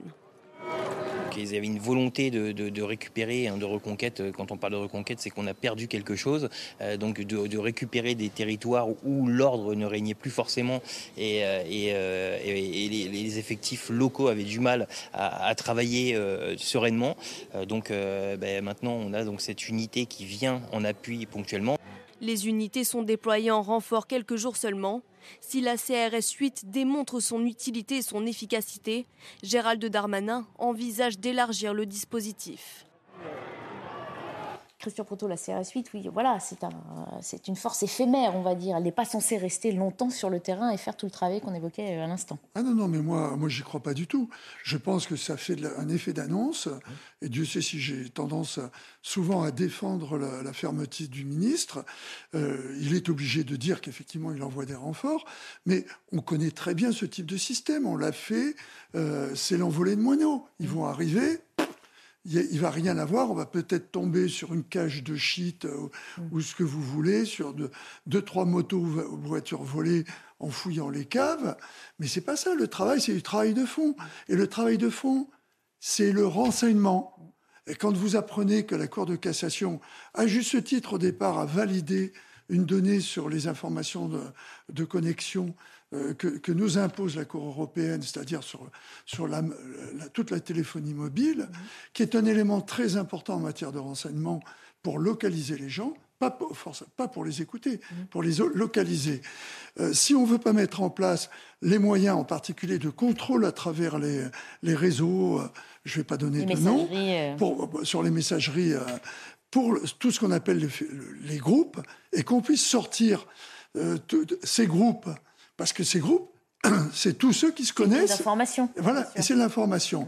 Si on ne met pas en place une mesure spécifique qui permettra aux enquêteurs et à la justice de pouvoir, sans avoir des procédures monstrueuses à développer, pour pouvoir surveiller ces groupes, qui, on, les connaît, hein, mmh. et obliger les, euh, les opérateurs à nous dire dès qu'un groupe se forme et que ce groupe a une majorité de voyous dedans, avoir la possibilité de les observer, on n'aura pas de renseignements. Ah, vous non plus n'y croyez pas parce que c'est additif au déploiement de cette. Christian a complètement raison. Je veux, dire, c'est comme si euh, là il y a eu. C'est une goutte d'eau euh, dans la mer. Il y a eu un commerce de luxe qui a été. Euh, ah oui, on y viendra tout à l'heure. C'est comme si, c'est comme si on, envoyait le, GIGN ou, le RAID pour, ce genre de choses. c'est ridicule. Ils vont, ils vont, ils vont effectivement trouver quelque chose. Il y aura également un effet d'annonce pour dire bah ils sont pas venus pour rien. Et puis ensuite ils vont partir. Et puis les gens, les, les, les gens. Est-ce que c'est pas une petite étape, certes, mais au moins pour réaffirmer cette autorité de l'État et ne pas ne rien faire serait encore plus euh, non mais Barbara, euh, On, est tout à fait d'accord à condition qu'effectivement il y ait eu des désordres complets et tout. Mais ça, ça passe il pas par le coup de com, ça passe par. Euh, il, s'agit d'une agression, mais il y a des types qui occupent le terrain. Hum. Il y a au moins la bande qui est là et tout. Alors on serait dans une situation où on sait où se trouve la bande, il faut faire un coup de force, il faut encadrer et tout. Mhm. Je veux bien. Mais quand la CRS sera partie, euh, si on n'a pas fait d'enquête, si on n'a pas relevé des informations, mhm. et c'est pas c'est pas cette CRS qui va le faire. Ce sont les enquêteurs qui sont sur le terrain. Oui, c'est pour ça que. Mais la, la, brigade CRS 8 a une utilité, mais il fallait peut-être mieux l'envoyer à Sevran où les policiers font face au guet-apens plutôt qu'à Colmar, parce que comme l'a dit Christian, les types vont partir une fois que la, compagnie va arriver, c'est compliqué. Moi je pense qu'il faut mettre en place un nouveau cadre, et il faut réfléchir à mettre en place des états d'urgence localisés, en fait pour permettre aux moyens policiers administratifs de pouvoir mener des, compléments, des, enquêtes plus approfondies et des perquisitions administratives. Notamment, je vais prendre un exemple précis. Lorsque vous aviez eu les attentats du 13 novembre 2015, le week-end d'après, François Hollande avait décrété l'état d'urgence et on avait pu saisir 5000 armes et expulser des tas d'imams et des prédicateurs. Et donc, du coup, ce type d'état d'urgence permet en fait aux policiers d'aller au-delà du droit commun pour pouvoir résoudre la situation. Évidemment, on ne va pas appliquer l'état d'urgence au niveau national pour un cas à Colmar ou un cas à Sevran. Par contre, si on met en place un cadre d'état d'urgence localisé, les policiers pourront intervenir, saisir les armes en amont, parce qu'en fait, ce que dit Christian a tout à fait raison, c'est qu'en fait, on n'a pas le cadre législatif pour agir. Chaque fois que les policiers veulent mener une enquête, ils sont bloqués par les juges, par les différentes plateformes euh, numériques pour pouvoir agir avec un cadre d'état d'urgence localisé. On pourrait agir concrètement. La difficulté, il y a la seule question qui se pose, à Sevran ou à Colmar, c'est est-ce que le ministre et est-ce que le gouvernement est prêt à faire face en cas d'émeute urbaine type de 2005 ah, On sait que c'est le, gros point noir de... Oui, mais je pense qu'il y a une différence par rapport à 2005, c'est que 2005, on avait demandé à Nicolas Sarkozy et à Jacques Chirac, notamment qui avait cédé, d'arrêter en fait. Alors que là, je pense que les Français attendent le changement, ils ne le redoutent pas. On va continuer de parler de ces problématiques euh, dans un instant. On évoquera euh, ce fait divers dont nous parlions euh, hier, la décapitation d'un homme dans une métropole lyonnaise. On s'interrogera surtout sur les suites de l'enquête et du parcours judiciaire du suspect qui a été arrêté. Il est bientôt 15h, il est donc temps de s'arrêter pour faire un point sur les principaux titres de l'actualité. C'est Isabelle Piboulot qui nous les donne.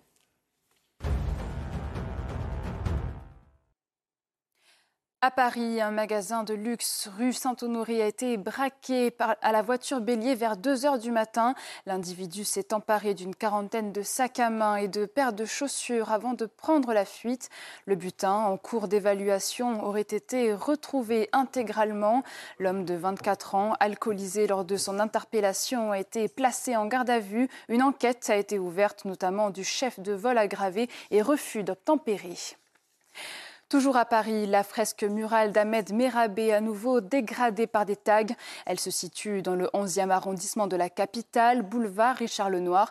L'artiste venait de refaire son œuvre en hommage aux policiers assassinés par les frères Kouachi le 7 janvier 2015 lors de l'attaque de Charlie Hebdo. L'attaque L'Espagne, toujours en proie aux flammes, une puissante incendie à Valdebo, dans la région de Valence, est toujours hors de contrôle. Les vents changeants rendent la situation imprévisible pour les pompiers. 1500 personnes ont été évacuées par précaution. Le feu s'est déclaré samedi soir à cause d'un éclair. Depuis, 9500 hectares ont été ravagés.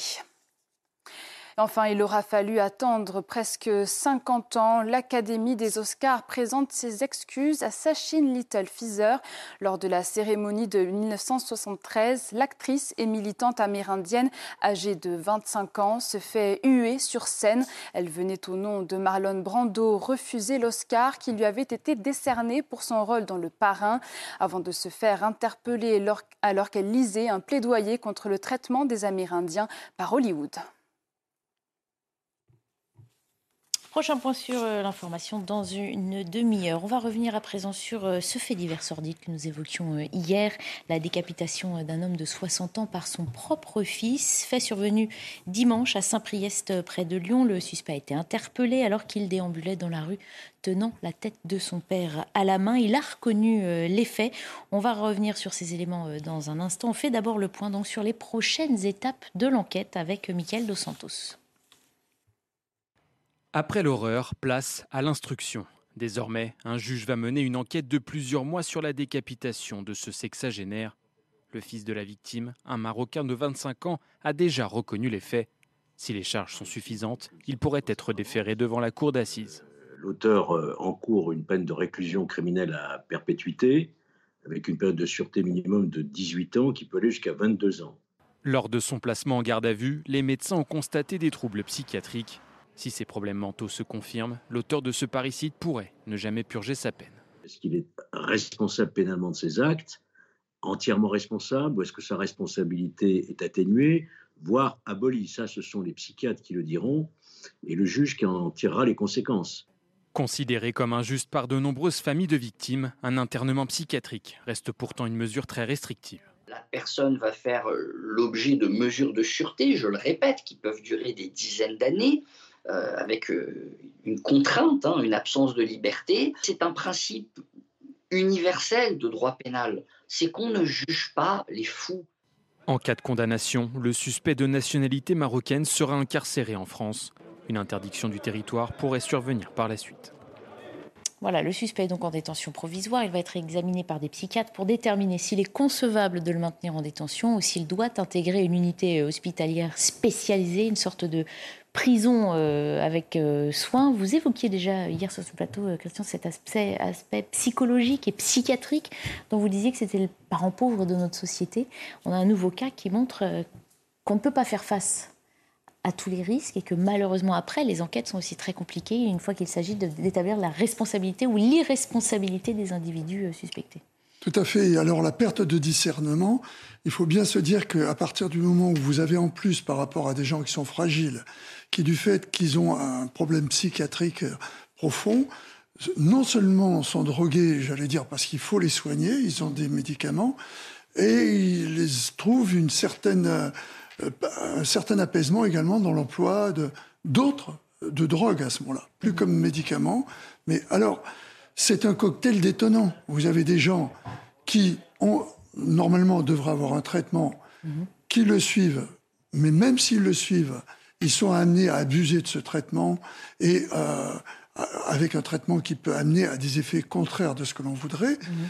mais qui également peuvent, pour euh, sortir de, cette paranoïaque euh, que peut créer leur situation, être conduits à utiliser ou de l'alcool mhm. ou, ou, de, la drogue, ou les deux, dont on sait que c'est un cocktail détonnant, avec bien évidemment les conséquences que l'on peut connaître dans la mesure où la violence qui peut s'exprimer, cette violence, elle peut aller jusqu'à l'horreur. On, le voit à travers cet exemple. Donc c'est le parent pauvre en, France. Et je ne sais pas, j'ai pas le chiffre parce qu'il varie selon euh, ceux qui le donnent, donc je ne vais pas donner de chiffre, mais une grosse proportion de notre population carcérale est plutôt une population qui devrait être soignée, mmh. Euh, qu'une population qui devrait être simplement enfermée. Elle, elle doit être enfermée par rapport à ses faits, mais si en plus elle doit être soignée, elle ne l'est pas. parce que la prison aujourd'hui n'a plus les moyens d'assurer ce rôle qui était aussi de, mais a pas que la prison. de soins et de réinsertion, enfin de préparation à une sortie. Euh, des individus. Bah oui, mais concernant les gens qui ressortissent directement à la psychiatrie, mhm. euh, Georges Fenech le rappelait, ils passent pas par la prison, ils passent normalement par un traitement. Euh, euh, etc. Alors, euh, ce traitement, si on n'a pas les institutions protégées, parce que c'est comme des prisons, mais dans lesquelles les gens sont soignés, mhm. euh, si on n'en a pas assez, eh bien, on les met en prison, mhm. avec la, problématique qu'il y a derrière. Mais d'une manière générale, la psychiatrie est un vrai problème en, France. Mhm. On a parlé du problème de, de, nos prisons, on parle du problème de la justice, on parle du problème des hôpitaux, mais la psychiatrie, est sûrement dans l'ensemble des problèmes de nos institutions, et sûrement, selon moi, le parent le plus pauvre euh, de, toutes nos institutions. Alors, euh, éclairage justement d'un psychiatre dans cette affaire avant que je me tourne vers vous, messieurs. À partir du moment où un acte homicide a un sens, cela veut dire que le sujet non pas est indemne de troubles mentaux, mais qu'il est accessible à la sanction mentale la, sanction pénale. En d'autres termes, à partir du moment où un geste a un sens, que le sujet a réalisé, même dans son délire, la sanction pénale a un sens. Alors que si c'est effectivement un accident totalement du hasard, évidemment, il n'y a pas lieu de le poursuivre. Voilà, hein, la question de l'altération euh, du jugement qui détermine hein, la responsabilité et l'irresponsabilité, ça s'est vu aussi dans d'autres cas. Euh, et c'est parfois très dur à accepter pour les victimes, les familles de victimes, quand cet argument est avancé pour euh, dédouaner en quelque sorte le, le, suspect. On peut comprendre les familles de victimes parce que quand, quand, une personne commet un acte comme ça ou des actes similaires, on peut tous considérer qu'ils sont un peu, un peu fous ou un peu dingos. Donc la question qui se pose, et c'est le psychiatre qui doit répondre, si par cas sa responsabilité, son jugement était altéré ou non. je pense que quoi qu'il arrive, de toute façon, il faut sortir ces personnes de la société, qu'elles soient responsables ou pas, dans la mesure où elles sont nuisibles. il faut rappeler que c'est un des principes de notre justice, et vraiment la doctrine qu'on doit prendre en matière de politique pénale, c'est que la prison, contrairement à ce qui a été dit euh, ces dernières années, ce n'est pas une question de réinsertion, en fait, on veut faire avec la prison ce qu'on fait avec l'école. On lui donne tellement de missions qu'au final, elle oublie même sa fonction originelle. donc la prison, c'est fait pour écarter les personnes de la société parce qu'on considère qu'elles sont nuisibles ou qu'elles peuvent causer du tort à la société le temps de réparer leurs fautes. Donc que ce soit qu'ils soient malades ou pas, que ce soit considéré comme avec un jugement altéré ou pas, il faut le pouvoir sortir des sociétés. Donc s'il est par cas, il est reconnu comme un jugement altéré. Vous vous accusez de condamner ces personnes à, a priori. oui, mais de toute façon, on n'a pas le choix parce qu'on arrive dans une telle situation, dans une telle société, qu'il faut revenir aux fondamentaux et aux bases. C'est un peu surtout, je fais la même comparaison à l'école, on a oublié, on a tellement voulu tout faire qu'il faut revenir aux fondamentaux, aux bases la prison, ou quand quelqu'un commet un acte comme ça, la personne est nuisible pour elle-même, mais également nuisible pour toute la société. Est-ce qu'on peut laisser une telle personne en liberté? Non. Après, ensuite, après, c'est à la psychiatrie de dire dans quel, dans, quel, dans quel endroit on le met, soit dans une prison, soit dans un centre de soins psychiatriques, effectivement. Mais il faut, dans tous les cas, même dans un centre de, un centre de soins psychiatriques, tant que la personne n'est pas en état, n'est pas, pas en capacité de réparer sa faute ou n'est pas réinsérable dans la société, il faut la conserver dans cet endroit. Mmh ce sont des questions extrêmement délicates hein, de, de, de, de, jugement, de, comportement et d'esprit. Ce qui me gêne avant tout, on l'a entendu dans le reportage tout à l'heure, c'est euh, mon confrère qui disait que ça va être une enquête de plusieurs mois. L'enquête de plusieurs mois, vous vous rendez compte que ça signifie Ça veut dire qu'il va y avoir des, expertises psychiatriques et puis il va y avoir des contre-expertises psychiatriques. Mmh. On a tous assisté à ce genre de choses, notamment dans des procès, avant des procès ou après des procès, où il y a tout et son contraire. Donc il y a des gens qui vont dire il, a, il avait son discernement et il y, a, et ses confrères qui vont dire il n'avait pas son discernement ou il y a eu un manque de discernement. Alors là, on n'y comprend absolument plus rien. Ce que veulent les victimes, c'est que la personne soit quand même les familles de victimes, c'est que c'est que c'est que l'individu en question soit retiré de la circulation d'une manière ou d'une autre, alors qu'il soit enfermé euh, euh, dans, un établissement psychiatrique. Attention, euh, c'est pas c'est pas c'est pas le club Med, hein, euh, c'est vraiment c'est vraiment drastique. Ou qu'il soit dans une prison, ce qui ne serait réglera absolument pas du tout son, problème de, santé mentale. Je, veux dire, le, résultat il est le même. Il sera évidemment puisque la, peine de mort n'existe plus, il sera mis de côté. Maintenant, il faut savoir exactement quelle est la différence entre un, schizophrène, quelqu'un qui a un excès de, de très mince, euh, euh, quelqu'un qui simplement a regardé la télé, euh, a vu des images de, de pas de la télé, les, réseaux sociaux, a vu des images de décapitation et s'est dit tiens, tiens ça, pourrait être pas mal. Le, type qui ne sait absolument pas quoi faire de sa vie et puis qui va essayer d'imiter quelqu'un, il y a un problème là qu'on n'aborde pas, c'est le problème de fait de société. Les gens décapités, ça devient, ça devient un fait de société. Avant, on n'avait pas de décapitation et, ce, et, et la décapitation ça a quand même un, côté symbolique qui, je m'excuse, euh, euh, vient de, de, certains pays euh, qui, qui franchement, ont pour culture de, de, de, faire ce genre de choses, et ça n'est pas notre culture à nous. Et, et, je crois qu'il faudrait également s'en soucier. Ça l'est plus. Ça l'est plus. On a décapité jusqu'en 80. Oui. Oui, c'est autre chose. C'est pas c'était une sanction. Peine de mort là que faisait euh, allusion Patrick. Non, non, non, mais je pense que c'est pas que culturel. Lui, lui euh, là, il décapite, il décapite son père en plus. Donc, euh, Mais, mais dans, le, dans le Vaucluse, il y a quelques années, il y a un petit-fils qui a décapité son grand-père aussi. Et puis je me souviens bien, si je me souviens bien, il y a un chasseur qui a été décapité aussi. Il, y a, il, y a, plein de cas, mais, mais il se multiplient ces cas. C'est quand même curieux. Oui, oui. Non, mais ça prouve qu'il y a un problème de psychiatrie euh, à un moment ou à un autre. Mhm. Et je, je regarde souvent euh, certaines affaires justement par rapport à la psychiatrie. Et on s'aperçoit que dans les jugements antérieurs par rapport aux personnes qui ont été interpellées, il y a une, formule qui pourrait paraître anodine, euh, obligation d'un traitement. Mhm. Mais qui contrôle? Oui, d'accord. C'est ça, c'est ça le problème, c'est que vous avez des gens qui ne commettent pas à un moment. L'obligation de soins euh, doit être. Oui, mais euh, c'est une obligation de soins, mais le, qui contrôle l'obligation Qui est en capacité de contrôler. C'est ça le problème. C'est là que je dis que la psychiatrie, euh, c'est important parce que quelqu'un qui ne va pas bien dans sa tête, c'est déjà quelqu'un qui est dangereux pour lui-même mhm. et pour la société. Et à partir du moment où il est dangereux pour la société, c'est à la société de faire en sorte que si elle le laisse dehors, elle puisse s'assurer qu'il ne puisse pas se retourner contre quelqu'un euh, d'innocent. Oui, mais il y a une différence.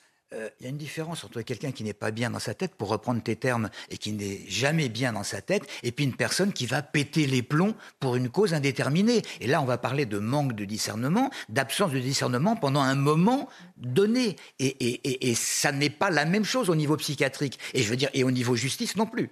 Non, mais on, est d'accord. Sauf que l'absence de discernement dont on parle, qui est le propre de pas mal de, euh, de, procès qui posent problème, on s'aperçoit que dans le continuum de la vie de la personne en question, il y a euh, une, une, part détraquée sur des années avant le passage à l'acte. C'est ça, c'est ça toute la problématique. Si fonctionnait bien, effectivement, on aurait eu plusieurs euh, euh, préventions en fait qui auraient empêché le passage à l'acte si chacun, si on avait les moyens de faire le travail à, tous les niveaux. On en parle souvent et on est tout à fait d'accord là-dessus avec euh, Georges Fenech qui, qui, a beaucoup travaillé sur le sujet. C'est la même chose avec tous les malades sexuels hein, mmh. qui ont, avant de commettre l'irréparable au niveau de, de leurs actes, euh, sont reconnus comme étant détraqués, mhm. euh, conduits à suivre un traitement, le suivent pas, et tout d'un coup, on arrive au pire. Mhm. Il nous reste quelques minutes pour évoquer une autre actualité. Ces derniers soldats euh, français qui ont euh, quitté le Mali, neuf ans après avoir été accueillis comme euh, des sauveurs face au groupe djihadiste. L'armée française a achevé son retrait du pays. Quel bilan laisse-t-elle derrière elle? On va se poser la question. Ce départ se fait dans un contexte qui s'est détérioré sur place, avec notamment une hostilité hein, exprimée par la population locale. On écoute d'abord les explications de Michael Dos Santos. Emmanuel Macron l'avait annoncé en février dernier la France et ses partenaires engagés dans des missions de lutte contre le terrorisme ont pris la décision de retirer leur présence militaire au Mali. Ce lundi, les derniers soldats français de l'opération Barkhane ont quitté Gao, leur dernière base militaire située au nord du Mali. Déployé il y a neuf ans pour lutter contre les djihadistes, le retrait des troupes a été exigé par la au pouvoir. Un départ non sans conséquences. Le nord de l'Afrique, c'est pratiquement le sud de l'Europe. Donc tout ce qui se passe au Sahel, toutes les instabilités qui peuvent se produire au Sahel, ont des conséquences, auront des conséquences directes sur l'Europe. Il faut absolument européaniser l'opération qui, euh, qui succédera à Barkhane. Après avoir quitté le Mali, les troupes françaises de l'opération Barkhane ont rejoint le Niger, l'un des pays de la région du Sahel où ils restent engagés. Euh, les groupes terroristes existent toujours, hein. c'est-à-dire que si euh, on, quitte le, on, quitte cette zone, les forces africaines auront la plus grande difficulté à les empêcher de progresser. Donc pour l'instant, il est évident que nous, restons et nous ne resterons dans cette zone qu'à la demande et qu'avec l'accord des autorités politiques locales. Au Sahel, la présence militaire sera divisée par deux d'ici à la fin de l'année. Dans la région, 59 soldats français y ont perdu la vie. Voilà, l'opération Barkhane, on le rappelle, avait donc pour but de lutter hein, contre les groupes armés euh, salafistes djihadistes dans toute la région du Sahel. Elle avait été lancée en 2014 euh, pour remplacer les opérations Serval et Épervier. Quel bilan faites-vous de cette euh, opération, William Tay? Il fallait le faire, il fallait intervenir. François Hollande avait raison d'intervenir. C'était une de ses meilleures décisions de quinquennat d'ailleurs. le problème, c'est qu'on n'a pas réussi à maintenir et à transformer l'essai comme les Américains en, en, Irak et en Afghanistan. Et au final, la situation s'est retournée contre nous. Est-ce qu'on peut dire qu'ils ont transformé l'essai en Afghanistan, les Américains? Non, non, justement. Ah bon, d'accord. Ah oui, on n'a pas réussi comme eux. Pardon. Comme, comme les Américains, on s'est fait, on s'est fait dégager, euh, on s'est fait dégager comme les Américains. Et la difficulté, c'est qu'à chaque fois, on est sur le même type d'opération. Et même, et là, la différence, c'est même que le gouvernement malien à l'époque nous avait appelés. Et en fait, on a du mal à stabiliser une zone qui petit à petit nous échappe. Et il faut pointer du doigt l'influence russe qui a conduit notamment à, à créer cette euh, ce ressentiment anti-français. Notamment, je pense à Wagner ou aux autorités nationales russes, aux services de renseignement du KGB, qui en fait ont créé des, des, fausses informations avec des fausses exactions du gouvernement français. Et donc, du coup, on a une question de lutte d'influence entre la France et les Russes sur ce niveau-là. Et malheureusement, encore une fois, la France était en première ligne et les autres Européens nous ont abandonnés lâchement. Mmh. Ça veut dire que les Européens ont beau faire les malins euh, sur la guerre en Ukraine, en apparence en tout cas, et afficher euh, euh, leurs muscles contre Vladimir Poutine sur la question ukrainienne, malheureusement, euh, sur, la question, sur la question russe, sur la question de la lutte d'influence russe, eh ben, ils nous ont abandonnés euh, au Sahel. Alors que, comme l'a rappelé Bruno Clermont, votre, votre précédent intervenant, mm. en fait, on, le Sahel, en fait, c'est une des premières lignes de défense avant la menace islamique et terroriste en venance d'Afrique. Parce que, principalement, les menaces terroristes du Golfe sont à peu près euh, endigués et à peu près euh, éliminés. En tout cas, pas totalement, mais en tout cas, c'est en cours. Les principales menaces terroristes actuelles et même de stabilité du régime sont concentrées sur la zone d'Afrique subsaharienne, mhm. du Sahel et principalement de Libye. Et dessus, on a, on a plusieurs sujets qui se jouent. Il y a la question de la stabilité des régimes. Les régimes peuvent être renversés. Et mhm. si les régimes sont renversés, ça peut, ils peuvent être remplacés soit par des islamistes, soit par des, soit par des pouvoirs militaires. Et ces personnes-là conduiront en fait à des mouvements de population et on retombera sur le même sujet qui est la question des vagues migratoires sur lesquelles on doit subir. Alors ensuite, après, vous allez me poser la question sur comment on fait pour répondre à ça. je pense que dessus, la France... La, la, suite de la lutte aussi. Bah, en fait, ce que euh, disent, ce que disent les experts militaires, c'est qu'en fait, la France peut intervenir en premier ressort, mais ne peut pas maintenir son effort sur la durée parce mm. qu'il y a un retour et un passé colonial. Et donc, par conséquent, il fallait que l'Union européenne prenne le relais pour teinter euh, la présence française par une présence européenne. Et c'est là où les lâches et l'esprit munichois nous ont abandonnés. En tout cas, euh, je vais vous montrer aussi une citation de, de l'Élysée hein, qui rappelle qu'en avant, 59 soldats français ont euh, aussi perdu la vie sur le terrain. Leur sacrifice nous oblige et nous rappelle, dit l'Élysée, que nos soldats ont durant ces années préservé l'unité du Mali, empêché la constitution d'un califat territorial et lutté contre les groupes terroristes qui frappent les populations locales et menacent l'Europe. Leur efficacité, poursuit l'Élysée, durant toutes ces années et jusqu'à ces derniers jours a été démontrée par la neutralisation de la plupart des plus hauts cadres de la hiérarchie des groupes terroristes sahéliens. Vous faites le même bilan. Il fallait y aller, dit William Tay. Et On peut dire que la mission a été réussie ah ben absolument, parce que les forces maliennes n'avaient pas les moyens de contrer euh, les groupes djihadistes, qui, qui, a forcé en plus. Il ne faut pas oublier que euh, souvent ils recrutent euh, dans les armées, mmh. parce qu'ils payent à la fois avec l'argent des trafics, mais également, il ne faut pas oublier l'aide financière non négligeable de certains pays du, du, Golfe qui ont été pas simplement désignés du doigt, mais nommément nommés. Or, le, problème dans cette affaire, et William le rappelait, c'est tout d'un coup l'intérêt qu'ont porté les, les Russes, parce qu'il ne faut pas se, se, voiler la face. Wagner, c'est le gouvernement russe. Hein. Euh, donc, euh, dans, le, fait qu'ils pouvaient prendre position en Afrique, ce qui leur donne un point euh, géostratégique intéressant. On n'est pas complètement parti, on est au Niger. Mm-hmm. Il ne faut pas oublier que la force africaine est quand même encore encadré par, on l'encadre encore, on lui donne des moyens. Je voudrais revenir un tout petit peu sur, euh, sur ce que représente le Mali euh, par rapport à la France. Le nombre de, Maliens qui font vivre en France, qui font vivre des Maliens au Mali, est énorme.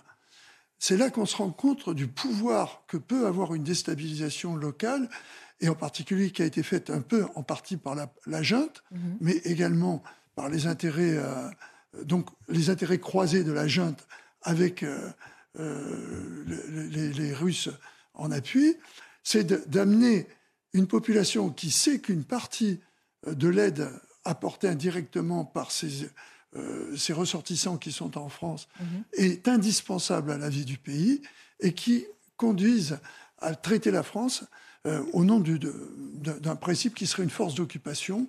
Euh, c'est aberrant. On est dans une situation où la désinformation a bien fonctionné. Et rappelez-vous, euh, récemment, je ne sais pas, il y a quoi, il y a un mois et demi, où les, les, soviétiques, les Russes, pardon. je, pense, je pense toujours qu'il y a toujours les, mêmes causes produisent les mêmes effets, les mêmes défauts. Mm ce qui se passait à l'époque de l'Union soviétique, avait monté une fausse opération, mm. euh, Wagner avait monté une fausse opération de découverte de charniers, qui heureusement, mm. euh, parce qu'on avait encore euh, nos satellites, nos, drones d'observation, a pu être dévoilé. Mm-hmm. Sinon, dans l'inconscient malien, vous imaginez si ces images étaient sorties, comme étant un charnier fait par les troupes françaises. Alors il n'empêche, la situation reste compliquée hein, sur place. C'est ce que nous rappelle euh, Jean-Marie Bockel, c'est l'ancien secrétaire d'État à la Défense euh, sous Nicolas euh, Sarkozy. Il dit aussi que l'armée française n'a pas démérité. Ce qui a été fait par l'armée française, par ses alliés, à la fois européens, africains, a été fait. Hein. C'est-à-dire que aujourd'hui, il y a une très mauvaise situation politique et sécuritaire au Mali. Il y a des pays alentours, dont certains sont devenus des États fragiles, mais il n'y a pas euh, de califat islamiste. Euh, il, n'y a pas eu de réussite euh, de l'offensive de 2013 qui a été stoppée par Serval puis par Barkhane. Et donc, en quelque sorte, l'avenir n'est pas insulté. L'avenir n'est pas insulté. Alors, on le rappelle, hein, la France ne sera plus au Mali, mais au, Niger. La question qu'on se pose, c'est aussi comment continue la lutte contre ces groupes terroristes qui n'ont pas du tout disparu. Oh, bah, ça, va, ça va continuer, mais là, on parle de retrait discret euh, mm. de, la force Barkhane. Je crois que euh, ces soldats ne partent pas, et je m'excuse de l'image, la queue entre les jambes. Mm. Ce qu'ils ont fait, c'est quelque chose, c'est quelque chose d'admirable. Mm. C'est vrai que ça a coûté euh, pas mal d'argent, 5 milliards, je crois. C'est vrai que ils sont restés sur place entre 9 ans et demi et, et, et, 10 ans, mais justement, le, fait d'avoir réussi à, à, à, ne pas se voir, voir se réaliser la, la constitution d'un califat, c'est extraordinaire parce que les conséquences d'un califat auraient été épouvantables. Le fait d'avoir euh, été à l'origine de l'élimination de, deux grands chefs terroristes, c'est quelque chose de formidable. Maintenant, c'est vrai qu'il y a un, sentiment anti-français qui a été fort alimenté par les Russes, euh, dont, euh, parlait Christian il y, a, un instant, mais ils ont apporté énormément de choses à la, à la population, quoi que puisse en dire le gouvernement actuellement. Et de toute façon, même s'ils se sont éloignés, il y a quand même 2500 soldats français qui restent dans le secteur, vous le disiez, du, Niger, du Tchad et du Burkina Faso. Il nous reste euh, trois minutes pour évoquer euh, ce vol dans une boutique euh, Valentino à Paris, une attaque presque classique hein, au départ avec un individu qui fonce en marche arrière dans la vitrine du magasin pour le dévaliser. Un vol qui avérait au rocambolesque, vous allez le voir avec ces précisions de Corentin Brio. Il est 1h53 du matin, dans la nuit de lundi à mardi. L'alarme d'une boutique de luxe dans le 8e arrondissement de Paris se déclenche. La sécurité est alertée qu'un homme, à l'aide d'une voiture bélier, a forcé l'entrée d'une boutique pour la cambrioler. Et il se fait qu'il y a un malfaiteur qui est rentré dans le magasin à l'aide de sa voiture, par la marche arrière. Il a défoncé la porte et est rentré dedans et il a pris des, sacs, des chaussures. On compte euh, à à peu près 100, 100 000 euros de, de prise. Un mode opératoire qui a surpris les forces de l'ordre. L'utilisation d'une voiture bélier euh, sur, euh, sur des casses, sur euh, des vols par effraction, là c'est même plus que de l'effraction, c'est pas, pas très courant, mais c'est, quand même utilisé. En revanche, en plein cœur de Paris, rue du Faubourg Saint-Honoré, c'est quand même relativement plus rare, hein, convenons-en. L'homme tente ensuite de s'échapper, mais crève le pneu de son véhicule après un choc avec un terre-plein. Il quitte sa voiture et plonge dans la Seine. Visiblement en difficulté dans l'eau, un agent de la BAC et un pompier volontaire interviennent. L'individu est repêché et interpellé. Le suspect a été placé en garde à vue et le butin aurait été retrouvé intégralement. Voilà, histoire rocambolesque, je vous le disais, c'est manque de préparation, a priori, ce, vol, si je peux me permettre. Bah, c'est Pierre Richard, dans, dans, les films. Je dire, bon, On parlait de Louis de Funès en début d'émission, c'est vrai que ça ressemble un peu. La, la fin, le, plongeon dans la Seine, c'est. C'est vrai, bon, bah, c'était pas préparé, c'est pas préparé. Ce, malheureux a plongé dans la, dans la Seine, a failli se noyer. Euh. Bon, il n'est pas mort, c'est déjà, déjà une bonne chose. Tout ce qu'on peut dire quand même, c'est que cet homme, vu le magasin en question, avait du goût. Jolie pirouette. William c'est aussi un refus d'obtempérer, cela dit, on sourit, mais c'est aussi euh, une tentative d'échapper aux forces de l'ordre qui tentent de l'arrêter. Malheureusement, un de plus, non, mais euh, Patrice a, bien résumé l'affaire. Euh, je pense que ce qui est inquiétant, c'est qu'il l'a fait à rue Faubourg-Saint-Honoré, donc il n'est pas très loin du, palais présidentiel qui théoriquement doit être protégé. là, normalement, la rue est protégée, donc c'est là où moi ça m'inquiète un peu plus. Oui. Bon. Christian Couteau. Bon, mais tout est bien qui finit bien, sauf qu'il a cassé une. il a bien abîmé euh, une devanture, mais bon, il devra s'expliquer. 100 000 euros de, de, Voilà, rien que, rien que pour la, mm. euh, pour la vitrine qu'il a cassée. Et puis, euh, je suis perplexe sur le fait de penser pouvoir s'échapper euh, on parlait du manque de discernement à un moment, euh, d'être obligé de plonger en réalisant qu'on ne sait pas trop bien nager. C'est un problème. Quoi. Et que la police ne vous attendra pas sur la, rive euh, opposée. Merci d'avoir participé à nos débats. William Tay va rester avec nous et on va poursuivre nos débats d'actualité puisque la belle équipe eh bien, continue après une coupure pub. À tout de suite. De retour dans la belle équipe, William Tay, toujours avec nous, président du Cercle de réflexion Le Millénaire. Nous accueillons également Geoffroy Antoine. Bonjour. Vous êtes journaliste à Boulevard Voltaire et face à vous, Maître Gentillet. Bonjour. Avocat. On va débattre des différents thèmes d'actualité et quelques petits nouveaux sujets pour entendre vos points de vue. On reviendra aussi évidemment hein, sur les thèmes de la sécurité. On fait d'abord un point sur euh, l'actualité de ce jour avec Isabelle Piboulot. Les premiers versements de l'allocation de rentrée scolaire attribués aujourd'hui. L'aide concerne 3 millions de familles et s'élève en moyenne à 400 euros. Avec l'adoption du projet de loi sur le pouvoir d'achat, l'ARS a été revalorisée de 4%. Cette année, l'aide sera donc versée en deux parties. Un premier montant sans revalorisation, puis en septembre, les 4% supplémentaires restants. À Rouen, l'église Saint-Patrice a été taguée dimanche matin. Deux murs de la façade ont été dégradés par des inscriptions en écriture inclusive. Je cite tous, toutes, PD et Gwyn. On pouvait lire aussi un tag Antifa. Une plainte a été déposée. Une enquête est en cours pour retrouver le ou les responsables. En Arménie, nouveau bilan après l'explosion de dimanche à Erevan. Au moins 16 morts et une soixantaine de blessés. Sur le marché de la capitale, un incendie a provoqué l'effondrement d'un bâtiment. 18 personnes sont toujours portées disparues. L'origine de l'explosion reste indéterminée. Une enquête a été ouverte pour violation des règles de stockage des produits facilement inflammables. Être garé en laissant son moteur tourner à Nancy va désormais coûter 135 euros d'amende. Le maire de la ville a mis en application un arrêté de 1963, car oui, cette infraction est déjà inscrite dans le code de la route depuis plusieurs dizaines d'années. Mais face au manque d'application, dit-il, eh bien, il a décidé de redoubler de vigilance. Il explique vouloir faire face à la pollution de l'air. On va se poser la question euh, sur le sens et surtout sur l'efficacité d'une telle mesure. On fait d'abord le point avec Thibault Marcheteau.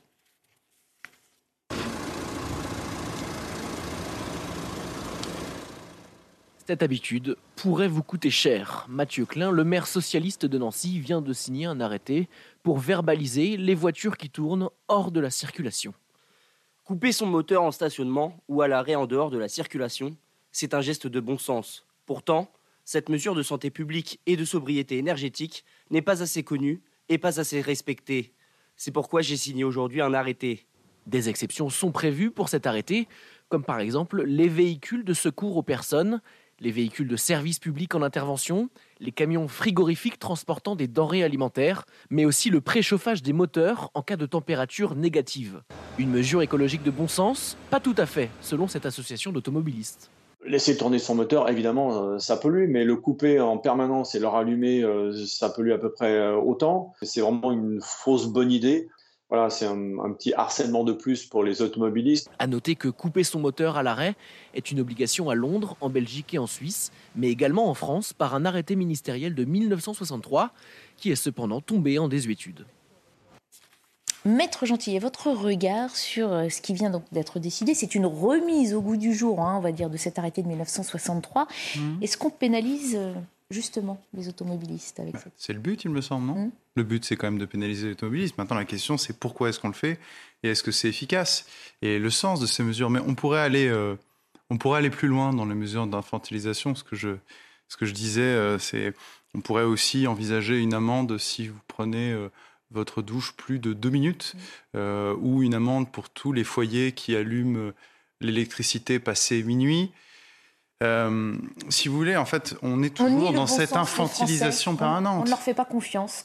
Non, on leur fait pas confiance. Euh, et ça s'est vu aussi pendant la crise sanitaire. On disait aux Français, euh, alors qu'on sait que c'était absurde, faites-vous une attestation, mm. euh, portez le masque en plein air. Bon, en réalité, l'absurdité va de pair avec l'hyperinflation des lois, des décrets, des normes, pour des comportements qui en fait sont des comportements de civisme, des comportements de bon sens. Mm. Voyez-vous, moi, à titre personnel, je n'ai pas besoin euh, d'un arrêté, je n'ai pas besoin d'une amende euh, pour savoir que je n'ai pas à laisser mon moteur allumé. Euh, voilà, ou tout un tas de, choses comme laisser la lumière allumée, éteindre le radiateur. Vous voyez, en fait, ça, c'est de l'éducation. C'est mes parents qui m'ont appris ça.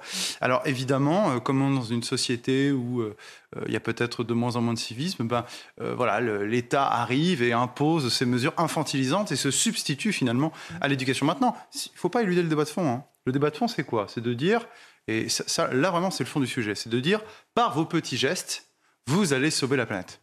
Bah, moi, On appelait à la responsabilité de chacun. Voilà, la responsabilité de chacun. Alors ça, c'est un discours libéral que je connais par cœur.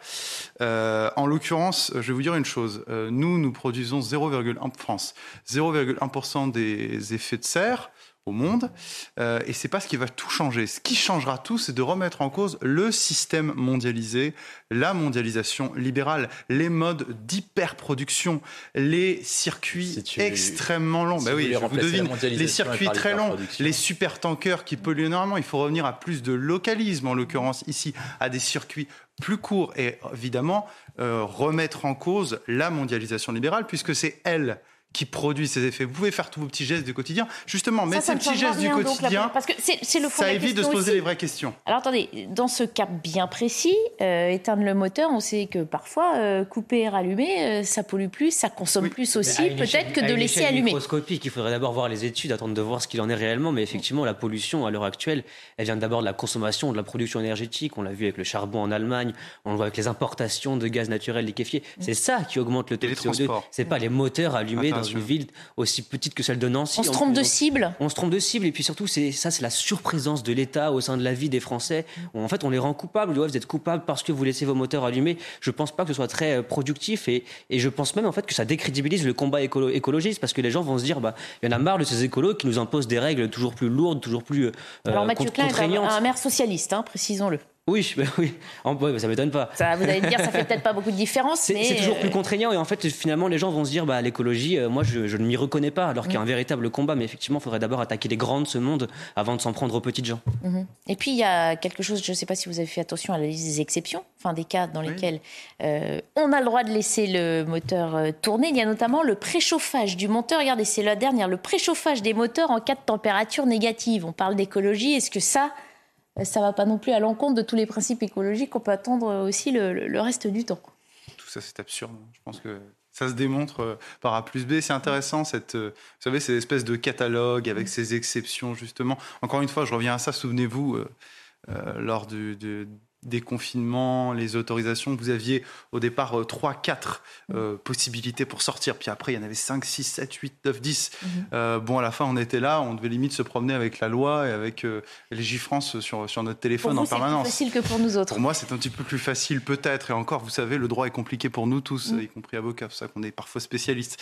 Mais tout ça va, je rejoins le discours euh, qui a été tenu en face par euh, le journaliste Bois Voltaire, c'est tout ça va dans le sens d'une hyperinflation et finalement d'une certaine absurdité. Mhm. Pour éviter de, de penser au fond du sujet, encore une fois, je l'ai dit, c'est la remise en cause de la mondialisation libérale et de tous ses effets. N'importe quoi. Moi, je reprends les sujets un par un. Euh, la question de, de Mathieu Klein. Mathieu Klein s'inspire, comme les autres maires, il s'inspire de ce qu'on appelle le modèle Hidalgo et ce que moi j'appelle le totalitarisme vert. Ça veut dire qu'en fait, on veut mettre en place un nouveau totalitarisme depuis le début des années 2000 ou même l'apparition de l'écologie pour mettre en place et réguler en fait les comportements. C'est-à-dire que contrairement à ce qu'a promu la gauche, auquel ils mettaient en avant la question de la diversité, le fait qu'on soit différent, il fallait accepter la différence, ils veulent normer et adopter un seul méthode de comportement et adopter en fait par rapport au reste du pays, leur mode de modèle de vie bobo-urbain. Seulement, en fait, il n'y a pas que Nancy, il n'y a pas que Paris en France. Et donc, c'est là la principale difficulté.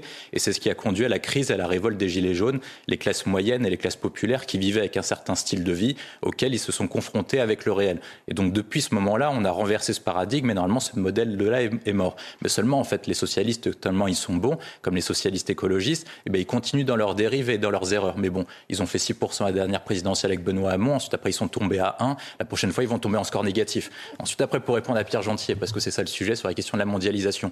Est-ce que la mondialisation, on peut revenir dessus? Est-ce qu'on va permettre, nous, France, parce que vous décrivez que la France pèse 0,1% des émissions de gaz à effet de serre. Est-ce que la France va pouvoir imposer son modèle de vie à la Chine et aux États-Unis? Parce que c'est ça les véritables, c'est ça les véritables, le véritable sujet. Le sujet, c'est comment on fait pour mettre en place et pour réguler la question du modèle industriel chinois, indien et américain. Et donc moi, je veux bien entendre que la France, sans l'Union européenne, n'est pas en capacité d'agir. Mais de toute façon, on n'est pas en capacité d'agir avec le seul pays. C'est pas 66 millions d'habitants qui vont en battre 3 milliards. Et le principal point essentiel, c'est que même si vous mettez en, vous luttez contre les mesures de mondialisation, c'est que l'économie n'est plus située en Europe et dans l'Occident. C'est même plus l'Europe et les États-Unis qui vont diriger le monde en termes économiques, en termes de développement, en termes d'émissions de gaz à effet de serre. C'est ce qu'on appelle la zone Indo-Pacifique. Vous aurez plus de 50% du PIB mondial dans les 10 prochaines années, 60% du PIB mondial en 2050 et 4 milliards d'habitants qui seront à la classe moyenne. Et c'est cela. Et comment, je ne sais pas comment vous allez faire pour pouvoir leur imposer de vivre avec un style de vie différent. Je ne veux rien imposer en l'occurrence à la Chine, mais en l'occurrence, c'est le comportement des consommateurs ici, au cas particulier des consommateurs français et occidentaux, il y aura, il y aura qui pèsent sur nos modes de vie. C'est pour ça qu'il faut interroger sur les modes de production. Il y aura Maintenant, je milliards. comprends, je, je suis d'accord avec vous sur le diagnostic, sur le diagnostic, pardon. C'est-à-dire qu'effectivement, c'est la zone Indo-Pacifique qui va être la plus importante, même démographiquement, vous pourriez le dire aussi. Démographiquement, au économiquement monde, et- Évidemment, économiquement. Non, mais la question, c'est si nous, nous, Européens, on va arrêter de se flageller. Si on veut vraiment faire quelque chose, à ce moment-là, on change nos modes de production. Vous voyez, par exemple, typiquement, vous parlez de la Chine. La Chine, elle vend énormément à l'Europe. Vous voyez, typiquement, sur des produits que nous, on a renoncé à fabriquer, par exemple du textile. Avant la France, déjà- fin du 19e siècle, sur le textile, on était un pays pionnier en Europe et dans le monde. Mais non, mais parce qu'on a renoncé. Mais c'est déjà plus à Oui, jour. Non, non, déjà on a, à jour. non, mais on a renoncé. déjà Nous avons renoncé à ça. Certains pays ont décidé de reproduire, de faire de la production nationale. C'est le cas de la Russie, par exemple. vous le disiez vous-même. L'Union européenne va représenter 20% du PIB mondial et la zone Indo-Pacifique 60%. C'est la même chose que les consommateurs, c'est pas 20% Non, mais des les- la consommation mondiale. C'est la première zone de consommation Non, au monde eh ben, aujourd'hui. Justement, aujourd'hui c'est le cas, mais dans 20-30 ans ce sera plus le cas Oui, parce que parle on va passer, on va passer. Oui, mais c'est pas aujourd'hui qu'on va résoudre les questions du Oui, oui, climat. peut-être. parce que quand vous prenez Ah bah, des c'est mesures bien de climat, l'intention de Mathieu Klein, justement, on va euh, dans revenir- ce- dans Oui, cette histoire, c'est d'essayer d'agir. On n'a pas raconté la vérité aux Français. Quand on prend des mesures maintenant pour atteindre la neutralité carbone en 2050, c'est-à-dire qu'on va avoir des effets entre 2080 et 2100. Donc ça veut dire que les effets qu'on doit prendre, ça doit être les méthodes et les grandes évolutions mondiales. Vous avez un milliard de classes moyennes dans l'Union européenne, voire un peu moins. Vous en aurez 4 milliards dans la zone Indo-Pacifique. Comment vous expliquez aux 4 milliards de l'Indo-Pacifique qui vont vivre de manière sous-développée? C'est ça le sujet. Bah, en je pense que le sujet essentiel, c'est même pas la Alors, question de la relocalisation. revenir juste à ces c'est la mesures question aussi, du développement. c'est- la question du développement, c'est la question du développement Oui. technologique et comment on fait pour transformer notre modèle, pour pouvoir vivre sur notre mode de vie, mais tout en émettant de moins de gaz à effet de serre. Et ça, il n'y a que la recherche et le développement qui pourront le faire. Oui, mais ça, c'est un peu la formule magique, Non, la recherche dit- développement qui va nous sauver. Quand on dit qu'on pas comme ça. Le modèle de vie, on n'est pas capable de changer le modèle de vie des Français. Alors pourquoi est-ce qu'on va l'imposer aux bah, Asiatiques Justement, attendez, là, on, là on se confond. Je ne dis pas ça. Justement, moi ce que je dis, c'est changer nos modes de vie à nous ne va peser que pour peu de choses. Bah Ce qu'il faut changer, et c'est en ça que je sais que vous n'êtes pas d'accord, parce que vous êtes plutôt un libéral, William T, je vous connais un peu, c'est le système libéral mondialiste qui nous dit aujourd'hui, qui fait qu'on importe, qu'on exporte des produits à des dimensions planétaire, alors que techniquement, nous pourrions nous plus produire dans les zones où nous sommes, nous. et c'est ça ce qui provoque la dérégulation. Mais je comprends, vous ne pouvez pas On va revenir nos débats parce qu'on s'éloigne trop loin. Pardon, mais voilà, justement, non, mais Barbara arrêtons de parler des petits gestes. Parlons des grands sujets. Le fond du sujet aussi, c'est justement, et on peut s'interroger là-dessus, amener les Français finalement, c'est imposer ça, c'est nier un peu le, bon sens dont ils pourraient faire preuve chacun euh, mmh. tout à fait librement, mais dire aux Français, il faut tous être raisonnables et participer tous un petit peu. Mais c'est ça, le débat qu'on a avec Pierre Gentier, et je pense que c'est ça le débat intéressant. On peut, on peut ne pas être d'accord avec le constat, mais je pense qu'on est d'accord que Mathieu Klein, en fait, essaie de diversifier et, faire une diversion sur le débat. En fait, il essaie de faire, de faire porter la responsabilité sur les classes moyennes et classes populaires françaises, alors que le vrai sujet, c'est notre modèle de production et comment on fait et de consommation, ce que vous disiez. J'ai bien compris les questions sous-jacentes. Est-ce qu'on est tous prêts à abandonner smartphone Est-ce qu'on est tous prêts à ne plus avoir la France, euh, la, France, mais la, France, la France représente 1% des émissions de gaz à effet de serre. C'est-à-dire que même si on mourait tous, ouais, même si on mourait tous, en fait, ça changerait rien par, rapport aux émissions de gaz à effet de serre. Et puis quand on prend depuis le protocole de Tokyo, en fait, la France a réduit de 35 à 40% ses émissions de gaz à effet de serre grâce à un seul point, c'est la question des centrales nucléaires. Mais les centrales nucléaires, ils veulent les démonter, ces gens-là. Pardonnez-moi, un dernier, un dernier sujet. non, pas un dernier sujet, parce que j'en ai d'autres à vous soumettre. Mais... Ça pose une question au-delà même de nos modes de production. Il y a un autre sujet, et qui est le trou noir des écologistes c'est la question de la démographie. D'accord? Euh, Des continents comme l'Afrique vont exploser démographiquement. Mmh. L'Asie va continuer son envolée euh, démographique. Donc, si vous voulez, à un moment, si on ne pose pas la question démographique mondiale, on aura beau nous réduire de 40-50% nos effets de serre, même si nous sommes 7 fois plus d'individus sur la planète, ça ne changera strictement rien. Au contraire, ça va s'aggraver. Alors, je vous soumets euh, aussi des avis de Français, justement, parce qu'on l'a entendu suite à cette, ce sujet. Certains enseignants euh, nous ont confié que oh, à Nancy, on ne faisait pas trop ce genre de stationnement moteur allumé, que c'était surtout un sport national à Paris. Du coup, on est allé voir les ah conducteurs euh, parisiens. Tiens, qu'en pense-t-il? Écoutez la réponse. Je pense que c'est bien de le laisser d'abord à Nancy. À Paris, il y a déjà pas mal de, verbalisation. Euh, il y a déjà beaucoup de taxes, beaucoup d'amendes à payer pour n'importe quoi, n'importe quand. étant donné de toute façon le prix du carburant, je pense que personne ne veut perdre du carburant en restant à l'arrêt. En plus, mine de rien, ça pollue moins et ça nous coûte rien d'étendre notre moteur. Il y a beaucoup plus de, gestes euh, du quotidien qui polluent. Donc c'est pas l'automobiliste qu'on va blâmer du jour au lendemain. Bon, on le sent bien, les Français ont par nature hein, déjà du bon sens. Certains disent, bah, tiens, c'est la guerre entre Nancy et Paris. Laissons ça à Nancy, ne le faisons pas venir euh, à Paris. La question qu'on peut se poser, c'est est-ce que les amendes seront vraiment distribuées aussi hein? On parle souvent de la police et des missions de la police qui... qui, ah, la liste de leurs missions qui s'allonge. Ils ont sans doute autre chose à faire que de courser les, moteurs allumés devant la boulangerie. Sur les amendes, souvent, c'est le même cas. Et Pierre Gentier parlait de la question de la crise sanitaire. Quand il s'agit de verbaliser le pauvre petit conducteur ah ou le pauvre petit qui porte mal son masque ou qui a mal rempli sa case d'attestation, là, on est quand même très bon. Alors que par contre, dès qu'il s'agit de régler le, cas des quartiers, des territoires perdus de la République, et régler le cas, la question des trafiquants et des dealers, là, par contre, c'est beaucoup plus compliqué. La difficulté, c'est que les Français, en fait, ne comprennent pas les décisions des élites et des pouvoirs publics. C'est qu'ils pensent que l'État est fort contre les faibles et faible contre les forts mm. quand il s'agit de mesures égaliennes et de mesures sécuritaires. Et ensuite, après, c'est une question de bon sens sur la question des, des, des automobilistes. Ça veut dire que depuis 20 ans, on leur a dit qu'il faut faire une transition énergétique et passer aux véhicules diesel. Et ensuite, mm. après, on leur a expliqué que les véhicules diesel, c'était mal mm. et qu'ensuite, c'était des pauvres types, des pauvres ploucs, comme il le disait à l'époque, le gouvernement. il faut passer à l'électrique, mais aujourd'hui, il faut passer à l'électrique. Non, mais ensuite, après, non, mais ensuite, ensuite, on va passer à l'électrique. Et quand on va passer à l'électrique, on va se poser une question mais qui gère les batteries électriques? Donc, c'est la Chine. C'est-à-dire, ah, vous alimentez les Chinois qui sont les pauvres méchants qui vont envahir Taïwan, vous êtes encore des pauvres types. Donc, à chaque fois, ça continue comme ça et ça continue comme ça pendant 30 ans. Ce qu'il faut, c'est d'une part entamer un changement pour permettre la véritable révolution industrielle, pour passer sur une économie circulaire et durable. Ça, c'est le discours des écologistes, c'est bien ce qu'ils vous disent. il faut entamer un changement. Oui, mais, exactement ça. Oui, mais eux, de toute façon, moi j'ai adopté une tactique et ça marche à peu près tout le temps. Tout ce qu'ils disent, vous faites le contraire, vous êtes à peu près sûr de ne pas vous gourer. dire que quand ils disent de supprimer les centrales nucléaires, vous les conservez, vous êtes bon. Ils vous disent de construire des, éoliennes, c'est pourri, donc vous en construisez pas, et bien du coup ça marche. On n'est pas parti comme ça. Hein. tous les types de décisions, ils ont tout foiré depuis 20 ans parce qu'ils ne font pas de ils font pas de l'écologie, ils captent l'écologie à des fins électorales, mais ils ne veulent pas résoudre le problème des sujets. complètement euh, bah simplement politique. C'est plus une déconnexion de la, du réel à mon sens. Je pense qu'il y a une espèce de dogme écologiste qui règne en France, mais aussi en Europe, et on l'a vu très concrètement avec les voitures électriques. On nous parle de supprimer les voitures euh, thermiques mm. d'ici 2030, alors même qu'on sait, et de nombreuses études l'ont prouvé, que la production de voitures électriques pollue tout autant et émet tout autant mm. de, gaz à effet de serre que les voitures euh, thermiques. Donc en mm. fait, on est dans une déconnexion et un refus aussi de devoir le réel, le concret. Des gens aujourd'hui ont besoin de leurs voitures thermiques et ne peuvent pas s'en passer et n'ont pas les moyens d'acheter des voitures électriques. Donc en fait, c'est ridicule et puis c'est pareil, en fait, c'est ça dépasse le cas de, remettre en question aussi un mode de production. Il s'agit de voir et de se féliciter d'actions concrètes et pragmatiques. En France et en Europe, de manière générale, on pollue très peu. Alors félicitons-nous de ça et allons encore dans ce sens-là. Rouvrons les centrales nucléaires, euh, restons dans une espèce d'agriculture pragmatique et concrète. Aujourd'hui, l'agriculture française pollue très peu, par exemple, par rapport euh, à l'agriculture brésilienne ou l'agriculture euh, asiatique. Donc félicitons-nous de ça et agissons pour, pour le modèle que l'on a actuellement. Mm-hmm. Vous êtes d'accord avec ce point de vue? Et arrêtons, on peut prolonger, et arrêtons d'enquiquiner les Français pour. Euh, je suis, ah, mais je suis d'accord. Arrêtons. quotidien, voilà. Comme disait Pompidou, effectivement, arrêtons d'emmerder les Français. Euh, c'est, je cite Pompidou là-dessus. Mm. Euh, et posons-nous les bonnes questions. Les bonnes questions, c'est pas, je le redis, c'est pas nos petits modes de vie à nous. Mm-hmm. C'est pas nous, France, 70 millions d'habitants, c'est un grand pays économique, mais c'est pas nous qui allons changer la planète. C'est la planète qui va se changer par euh, une, euh, je ne vais pas utiliser le terme, pas par une révolution, mais en tout cas par un changement profond. Une transition, euh, pour prendre oui, le mot à la mode. c'est un mot doux, mais une prise de conscience, parce que, pardonnez-moi, il y a les modes de production, et j'insiste, c'est le trou noir, et c'est pour ça qu'à mon avis, là, je suis plutôt favorable à, à, des traités internationaux, en tout cas des réglementations internationales.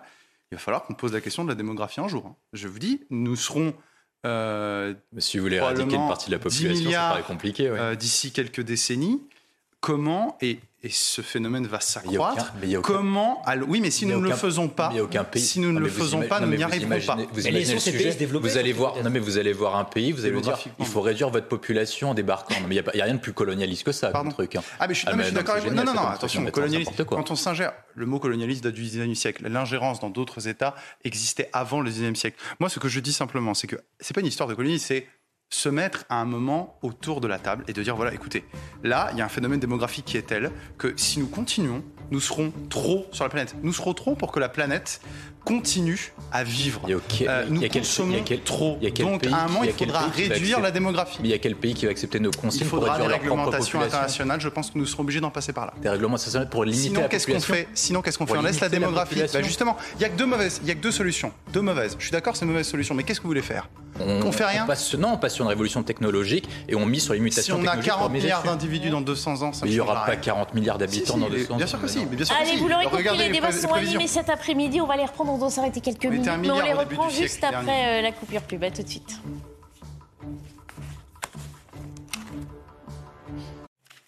La belle équipe euh, se poursuit encore euh, une heure. On va reprendre nos débats dans un instant. On fait d'abord un point sur l'actualité avec Isabelle Piboulot, puisqu'il est bientôt 16 Une amende de 135 euros, c'est ce que vous risquez à Nancy si vous laissez tourner le moteur de votre voiture à l'arrêt. Le maire socialiste de la ville a pris cet arrêté pour limiter la pollution, avec quelques exceptions pour les véhicules de secours, des services publics en intervention, les camions frigorifiques et le préchauffage des moteurs en cas de température négative. Explosion de munitions dans une base militaire russe dans le nord de la Crimée. Un incendie l'a provoqué vers 3 heures du matin. L'armée russe parle d'un acte de sabotage sans désigner de responsable. Au moins deux civils ont été blessés et des habitants d'un village voisin ont été évacués. Plusieurs infrastructures civiles et des maisons ont été endommagées. Et enfin, 45 ans après sa mort, la légende ne s'est pas éteinte. Le 16 août 1977, le monde apprenait le décès d'Elvis Presley, pionnier du rock'n'roll à l'échelle internationale. Le King a marqué son temps par sa voix suave, son énergie débordante et ses déhanchés osés dans une Amérique conservatrice. Il s'était aussi illustré au cinéma. Elvis Presley est décédé à l'âge de 42 ans à Memphis au Tennessee.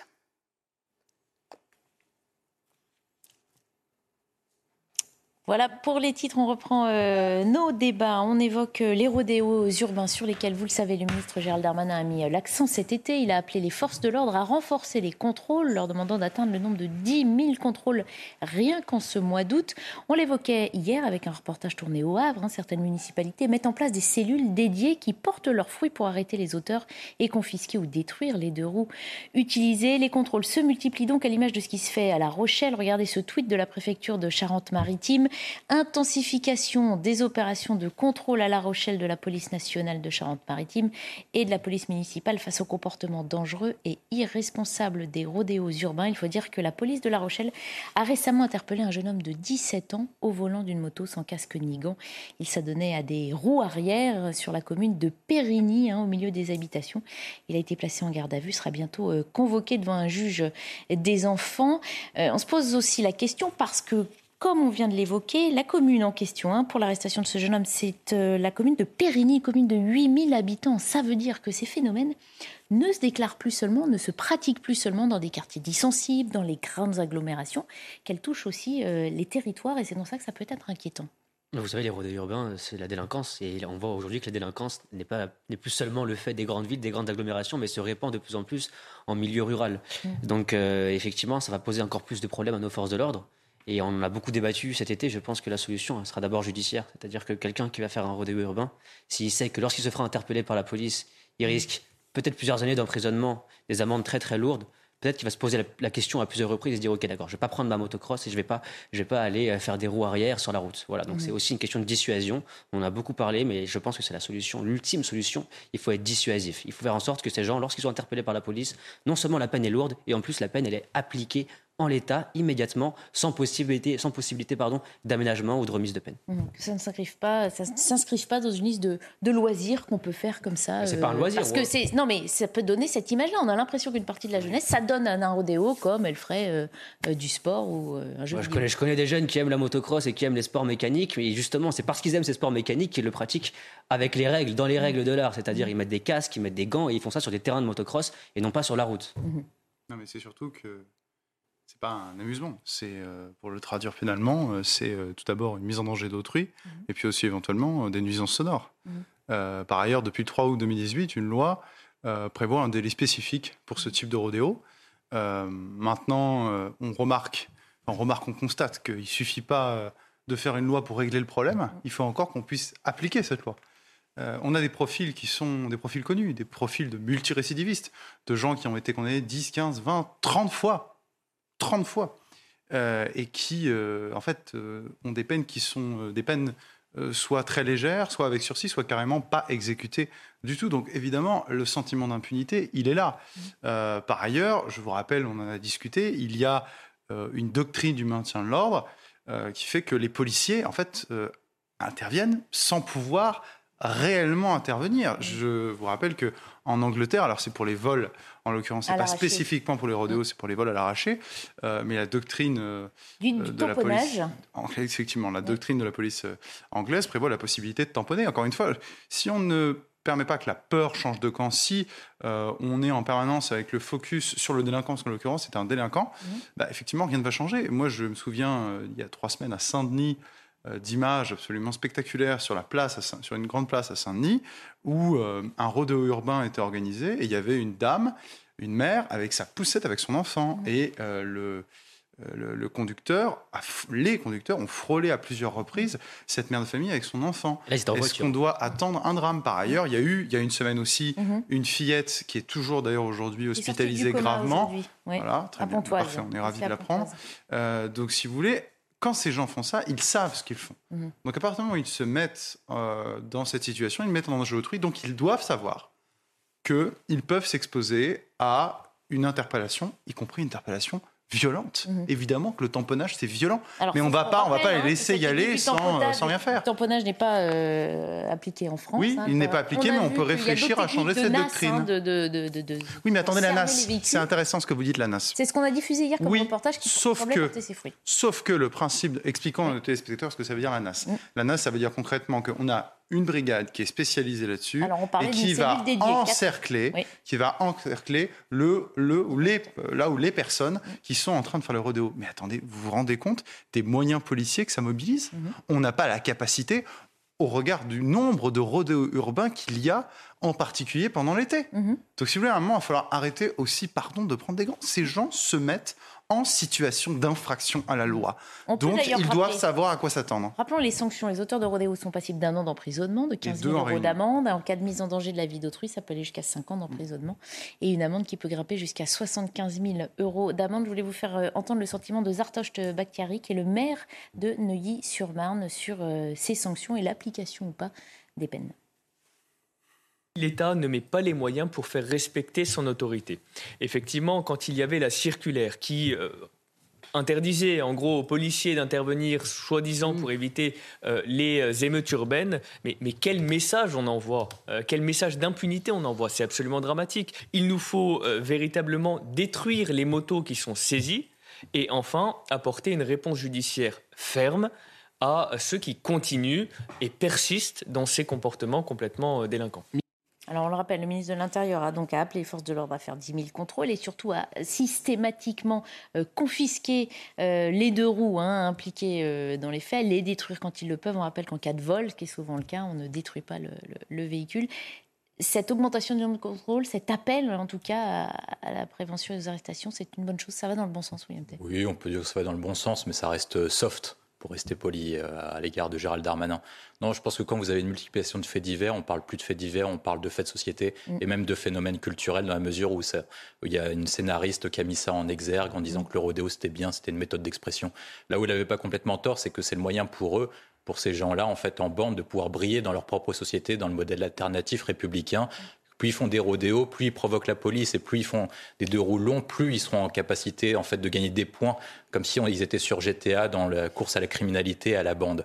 Et en fait, pour endiguer ce phénomène, du coup, il faut plus prendre de gants dans la mesure où on vit une véritable inversion culturelle. C'est-à-dire que quand on pose des questions sur comment lutter contre les rodéos, on pense davantage à la sécurité des auteurs de rodéos qui restent des délinquants plutôt qu'à la sécurité des riverains et à la sécurité des habitants et par rapport aux questions d'ordre public. Je pense qu'il y a trois Qu'est-ce qui vous fait dire ça bah, On protège plus le bah délinquant que, les... Bah, on ne cesse de rappeler qu'effectivement, c'est une mise en danger de, la vie d'autrui. Moi, moi, je propose le même sujet, c'est-à-dire que je pense qu'il faut s'inspirer des Britanniques dans la mesure où il faut tamponner. À chaque fois, on me rétorque la même chose. Imaginez, les pauvres auteurs de rodéo pourraient être blessés. Donc, c'est-à-dire qu'on pense davantage à la sécurité des, délinquants qu'à la sécurité des Français. Et même après, on pense directement les conséquences. On me dit, oui, mais imaginez, William euh, pourrait avoir des émeutes urbaines. Mais pourquoi est-ce qu'il y aurait des émeutes urbaines? Est-ce que quand, est-ce que pas l'État en France qui possède le monopole de la violence légitime? Est-ce que ce sont pas les policiers qui le posent Donc, c'est pour ça que moi je parle d'inversion culturelle. Je pense que pour ça, il faut créer un choc, un choc qui repose sur trois piliers. Le premier point, c'est qu'il faut pouvoir percuter notamment les auteurs de rodéo, afin de créer un choc psychologique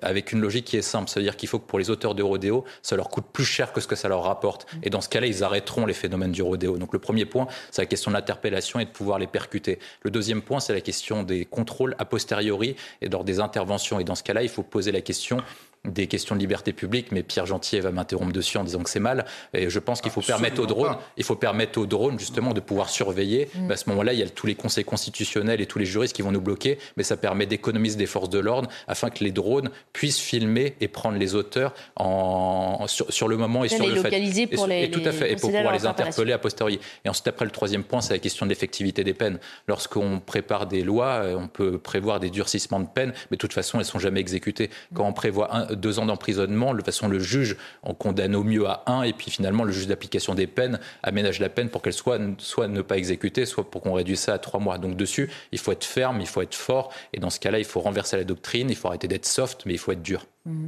On a un train de, retard, comme souvent sur euh, malheureusement les, les Oui, et encore une fois, parce que notre, c'est pas juste notre droit qui est inadapté, c'est l'application euh, mm. de notre droit. Maintenant, sur ce que vous disiez, euh, William Tay, sur les, libertés publiques, moi je vous rejoins. C'est-à-dire que je suis un défenseur des libertés publiques, comme vous le savez, comme vous l'avez remarqué.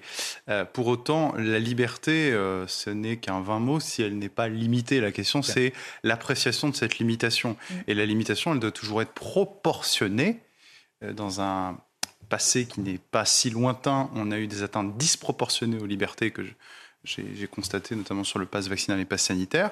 Là, ici, l'atteinte à la liberté, elle est proportionnée et elle est justifiée au regard de la menace, au regard de la menace qui, qui pèse sur l'ordre public, au regard de la menace qui pèse sur les différentes personnes. Je rappelle effectivement euh, cette fillette qui a été euh, euh, envoyée, qui est sortie tout, juste du coma parce qu'elle a été percutée par, un, par une personne qui pratiquait ce rodéo. Donc il est tout à fait logique que la puissance publique intervienne. C'est même pas logique, c'est son devoir. Mm-hmm. C'est son devoir.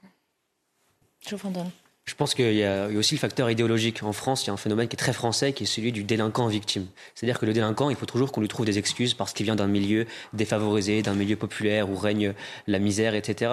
Et ça, c'est très français. Aux États-Unis, il n'y a pas du tout ce. Aux États-Unis, d'ailleurs, en Grande-Bretagne également, il n'y a pas du tout cette vision de la vie. Le délinquant, il met, il crée des victimes. C'est pas lui la victime, c'est lui qui crée des victimes. Et donc, il faut agir en conséquence. Euh, il faut éviter que ces délinquants créent des victimes. Et donc, effectivement, la méthode du tampon, c'est une méthode de bon sens. Et puis là encore, c'est une méthode qui a fait ses preuves. Depuis qu'elle est appliquée euh, en Grande-Bretagne, c'est-à-dire depuis 2018, on a constaté une réduction de 35%, non seulement des, rodéos, des urbains, mais aussi des, agressions et des vols faits sur deux roues. Par exemple, on précise hein, que ce pas employé pour les rodéos, hein. ben, c'est employé pour, euh, chasser ah, des auteurs de vols à mais ils le font aussi pour les rodéos, en fait. Ça, ça, crée une sorte de jurisprudence. et bien sûr, ils le font, ils l'appliquent pour tout. Et donc, ça a montré son efficacité. Donc là Après, on sait qu'en France, parce qu'on a interviewé euh, de nombreux policiers hein, sur le sujet depuis justement quelques jours que ce débat a fait irruption dans notre actualité. Euh, beaucoup de policiers disent oui, le problème, c'est qu'on ne se sent pas protégé non plus. Euh, bien sûr, notre responsabilité serait tellement engagée qu'on ne veut même il faut pas défendre nos essayer de se lancer là-dedans. Bien sûr. mais il y, a un point, c'est que moi, ce qu'on m'a expliqué, ça reste sous confirmation, c'est que le ministre de l'Intérieur a demandé aux, représentants et aux porte-parole de ne pas vouloir plaider sur cette question-là. Donc c'est une source interne, je ne vais pas citer son nom, mais disons qu'il y a des personnes qui m'ont dit, effectivement, si la question vous est posée, de surtout ne pas aborder la question de ne pas tamponner. Vous êtes contre. Pourquoi? Parce qu'ils veulent éviter une seule question, c'est la question des émeutes urbaines, comme ce qui s'est passé à Colmar. Ils veulent éviter absolument ce sujet-là. Et donc, du coup, Darmanin, et c'est pour ça que je parlais de, des types soft et des types durs, en fait. Parce qu'en fait, on pense déjà aux conséquences, et c'est pour ça qu'on parle d'inversion de valeur. On a peur des conséquences de ce pourrait causer plutôt qu'à la sécurité des riverains. Mais quand on parle des chiffres et quand on parle de la volonté. Un choix politique, une volonté politique. justement, euh, justement, justement, ils veulent pas le faire parce qu'en fait, ils préfèrent préserver leur carrière plutôt que préserver l'avenir des Français. Et, il y a un point et bien sûr, bien sûr. Et il y a un point important, parce que quand on prenait un sondage qui a été publié ici, c'est ça pour, euh, pour CNews, c'est qu'il y a 96% des Français qui veulent un durcissement des mesures contre le rodéo. Il y a 78% des Français qui veulent que les policiers effectuent des courses-poursuites. Mm. Seulement, il faut protéger les policiers dans l'exercice de leurs fonctions, mm. dans la mesure où si un policier intervient, et bah, du coup, il y aura des manifestations, des types qui vont balader avec des pancartes, mm. policiers criminels, etc., justice pour X, pour Théo, je ne sais quoi. Une partie de la classe politique en plus. une partie de la classe euh, politique, comme la France Insoumise, parlera de, de policiers tués, etc. Non, les policiers, ils ont le monopole légitime de la violence, il faut qu'ils le conservent. Et s'ils ne le font pas, on aura des autres cas comme Colmar, dans la mesure où ce se réglera non pas par les forces de l'ordre et non pas par des moyens démocratiques, mais par des combats de rue. Et on sera, un petit, petit, petit à petit, comme en Amérique latine ou comme aux États-Unis. Après les rodéos, il y a aussi hein, les refus euh, d'obtempérer, vous le savez, l'autorité de l'État bafouée toutes les 30 minutes en France. On en parle selon ce. Euh, parce que ce dernier bilan a été publié par le, Figaro euh, aujourd'hui. Regardez, on dénombre 26 320 refus d'obtempérer pour l'année 2021, donc soit plus d'un toutes les 30 minutes. Et on le disait déjà tout à l'heure, des comportements qui concernent tout le territoire. Leur nombre a bondi hein, de 19,17% en zone rurale et périurbaine. Et les scènes, évidemment, sont toujours les mêmes. Hein. dans le cas d'un banal contrôle routier, eh bien, des automobilistes se transforment en chauffards en tentant d'échapper aux forces de l'ordre, voire euh, les prenant délibérément pour cible. Ce qu'on entend aussi de la part des pompiers maintenant, euh, c'est qu'on est au-delà de l'infraction. Pour certains, c'est une tentative d'homicide direct sur leur personne. Et ça, ce n'est pas acceptable. Et ces chiffres sont assez intéressants parce que les chiffres du Figaro, euh, parce qu'ils vont à l'encontre de ce que prétendaient certains délégués syndicaux et porte-parole de la police nationale qui nous disaient qu'il n'y avait pas d'épidémie mm. de refus d'obtempérer, qu'il n'y avait pas de réelle augmentation. En fait, les chiffres du Figaro montrent que, en fait, bah si, tout, mm. totalement, et en plus pas seulement dans les zones urbaines, mais aussi dans les zones rurales. Mm-hmm. Donc, euh, à mon sens, je pense que ça s'inscrit dans une espèce de véritable climat de guerre civile, non pas contre la police, mais contre l'État. C'est-à-dire qu'il y a des gens qui voient l'État français comme un État, euh, sinon colonialiste, un État voyou, un État sur le, contre lequel il faut lutter.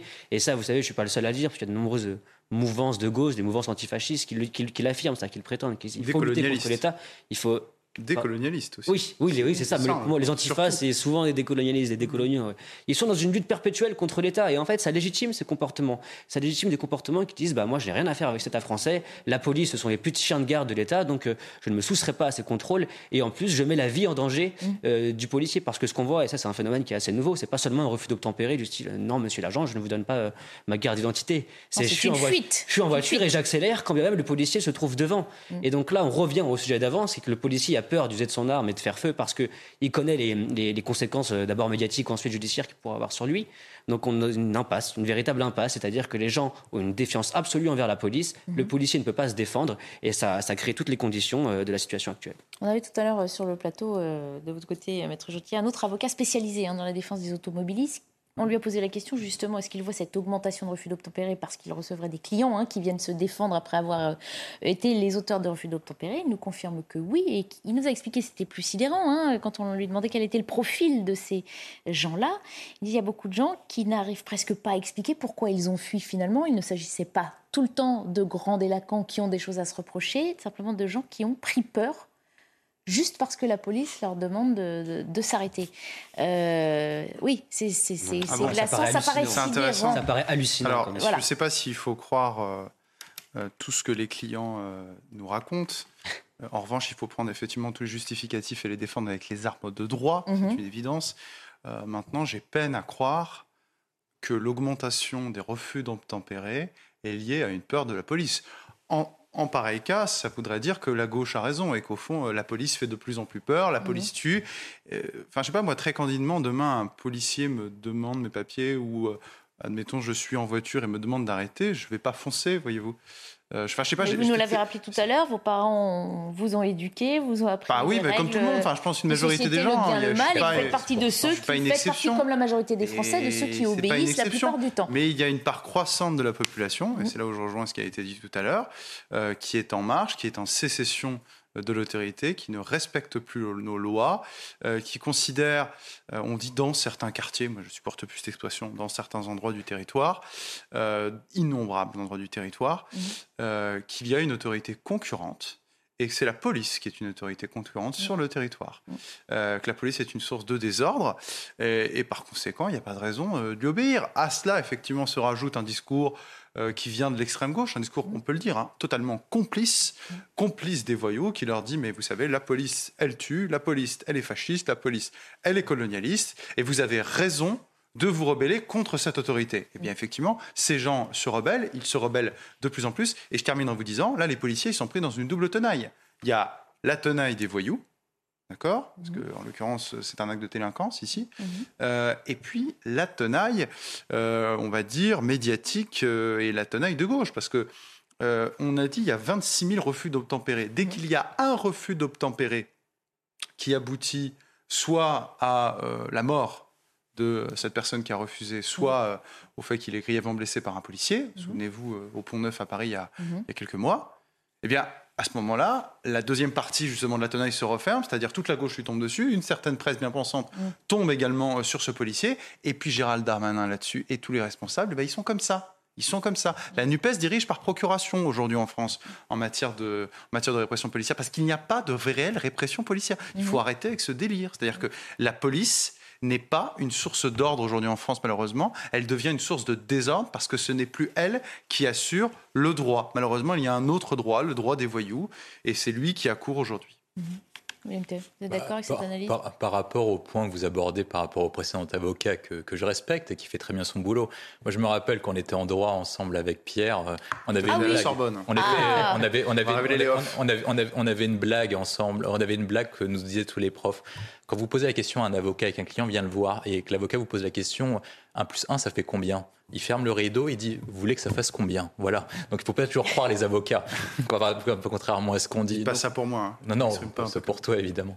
Donc du coup, la question qui se pose en fait, c'est la question de comment on fait pour gérer les refus d'obtempérer. Et moi, je pense que le, constat est simple. Peut-être qu'il y a des personnes qui ont peur, ça, ça, arrive toujours. Il y a toujours un ou deux, trois cas complètement perdus. Mais il faut raisonner par rapport en globalité, par rapport en stock. Et pour toutes ces personnes-là, ils réfléchissent à une seule chose c'est est-ce que ça me rapporte plus de refuser d'obtempérer que ce que ça me ah, coûterait C'est comme les rodéos finalement. C'est comme sur c'est très simple. Vous savez, les gens sont plutôt intelligents, ils sont plutôt malins, contrairement à ce qu'ils disent une fois qu'ils se retrouvent devant les tribunaux. Auquel là, ils, mais qu'est-ce qu'on gagne à fuir la police Qu'est-ce qu'on gagne à fuir la police Si on n'est pas un grand délinquant, si, pardon, je condamne le refus de permis et le défaut d'assurance, mais si on n'a que ça à se reprocher, franchement, quel risque prend-on à fuir la police, à mettre en danger sa vie et celle des autres On va prendre un cas pratique.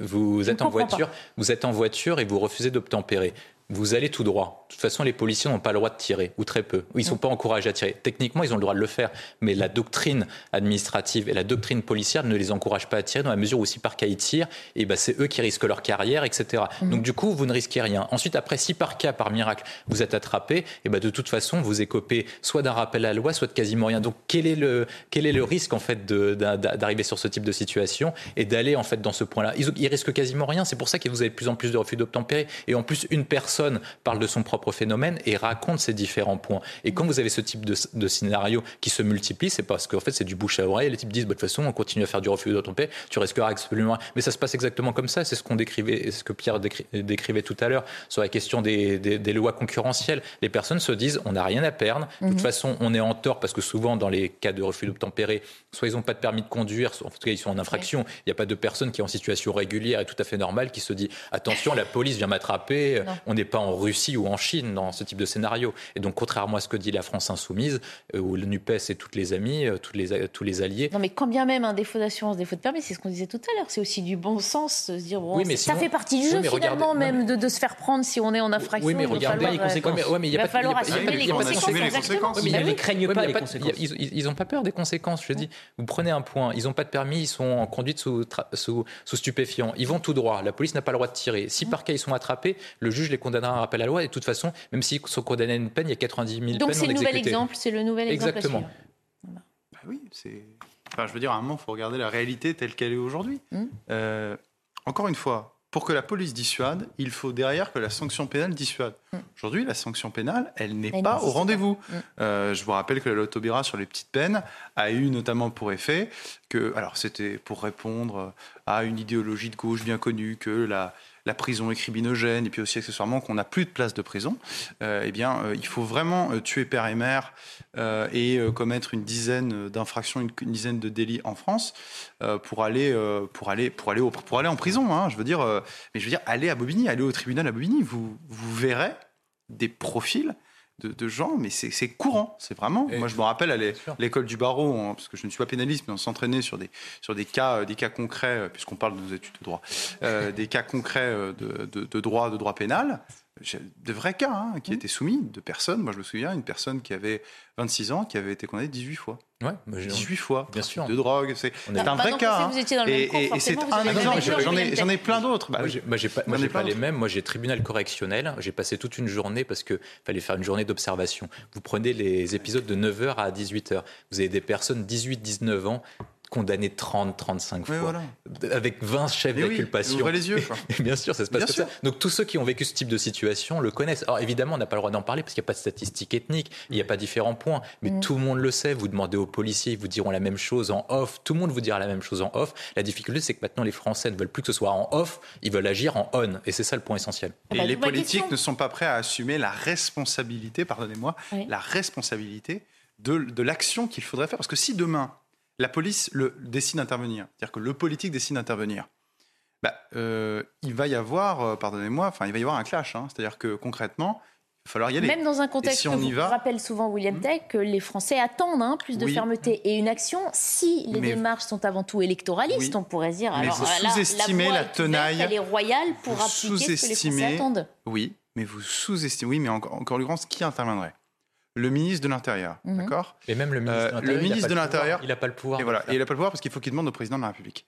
Si demain on décide vraiment d'intervenir dans les quartiers où il y a euh, les refus d'obtempérer, ce type de rodéo, euh, où la France n'existe plus vraiment, Dit de on reconquête sait, républicaine. mais on le sait, reconquête républicaine, merci. Euh, donc zone de non-France. Euh, en l'occurrence, ce sera l'émeute. Et le précédent jurisprudentiel, c'est-à-dire les émeutes de 2005. 2005, fait ici euh, écho et aucun ministre ne voudra y aller parce que la, la situation des banlieues aujourd'hui est bien pire que celle de 2005. Donc le ministre sera probablement obligé de démissionner parce que demain, si ces quartiers s'embrasent, on est dans une situation de quasi-guerre civile. Or, les politiques, je vais vous dire un lieu Ouais. commun, peut-être Gérald Darmanin, peut-être pense-t-il à la présidentielle 2027, je ne sais pas. Donc peut-être n'a-t-il pas envie de cela. Voilà. Et puis il faut rappeler, faut rappeler un point. Quand Nicolas Sarkozy avait géré les émeutes de 2005, on disposait de l'état d'urgence. Et malgré son action de fermeté, il avait une cote d'approbation de 68% des Français. Malgré 68% d'approbation en 2005, Jacques Chirac et Dominique de Villepin à l'époque lui avaient dit Tu te retires, on se calme. Sans doute pour des raisons politiques. Et vous pensez, et vous pensez que du coup Jacques Chirac à l'époque, RPR, UMP et Nicolas Sarkozy, RPR, UMP étaient partis aussi et avaient dû s'arrêter. Vous mhm. pensez que Gérald Darmanin, XLR, va devoir, Emmanuel Macron avec Elisabeth Borne, il se dit l'aile gauche de la majorité. L'aile gauche de la majorité, en deux jours ils vont capituler. En deux jours ils vont capituler. C'est pour ça que moi je vous parlais. C'est pour ça que je vous parlais de la question des rodéos tout à l'heure. C'est que la consigne qui est passée, et même on a eu le même exemple sur la question du texte immigration de Darmanin. Mhm. Darmanin voulait agir sur la question migratoire. Emmanuel Macron et Elisabeth Borne lui a dit attention, c'est trop dur, tu vas briser les Français, tu vas casser la concorde nationale. Mais la question qu'il faut se poser, c'est comment est-ce que c'est possible que les politiques, avant, avant Darmanin, avant Macron, aient laissé ça s'installer dans nos mmh. banlieues Alors c'est des choses quand même qui étaient sues, qui étaient sues. Il y avait des rapports des services, des services de renseignement, des services de police. Vous savez, la police, on peut les critiquer, mais ils n'ont jamais cessé d'y aller dans ces mmh. quartiers. Mmh. Alors c'est de plus en plus dur, effectivement, mais il faut quand même saluer leur courage. Ils y vont encore, et euh, au risque de leur vie. Donc comment c'est possible qu'en fait, les, autorités politiques aient fermé les yeux au point d'arriver à une situation actuelle où en fait, si jamais il y a une intervention policière, c'est la guerre. On continue nos débats euh, dans un instant. On viendra sur cette autre actualité, hein, cette Rix à Colmar euh, qui a euh, mal tourné et qui se solde par un mort abattu par balle. On en discute dans un instant. On reprend nos débats dans la belle équipe. On revient sur cette rixe. Un jeune Afghan de 27 ans est mort après avoir été blessé par balle le week-end dernier dans un quartier de Colmar. Les circonstances de ce drame ne sont pas encore totalement euh, clarifiées. On fera le point dans un instant avec Sandra Buisson du service police-justice sur les dernières informations de ce dossier. On va d'abord revenir factuellement hein, sur ce qui s'est passé avec euh, Thibault Marcheteau. Dans le quartier de l'Europe, à Colmar, des membres de la communauté afghane sont rassemblés au pied d'un immeuble. Alors qu'un individu en scooter fait des allers et retours auprès d'eux, une rixe éclate et un Afghan de 27 ans est touché par une balle au thorax.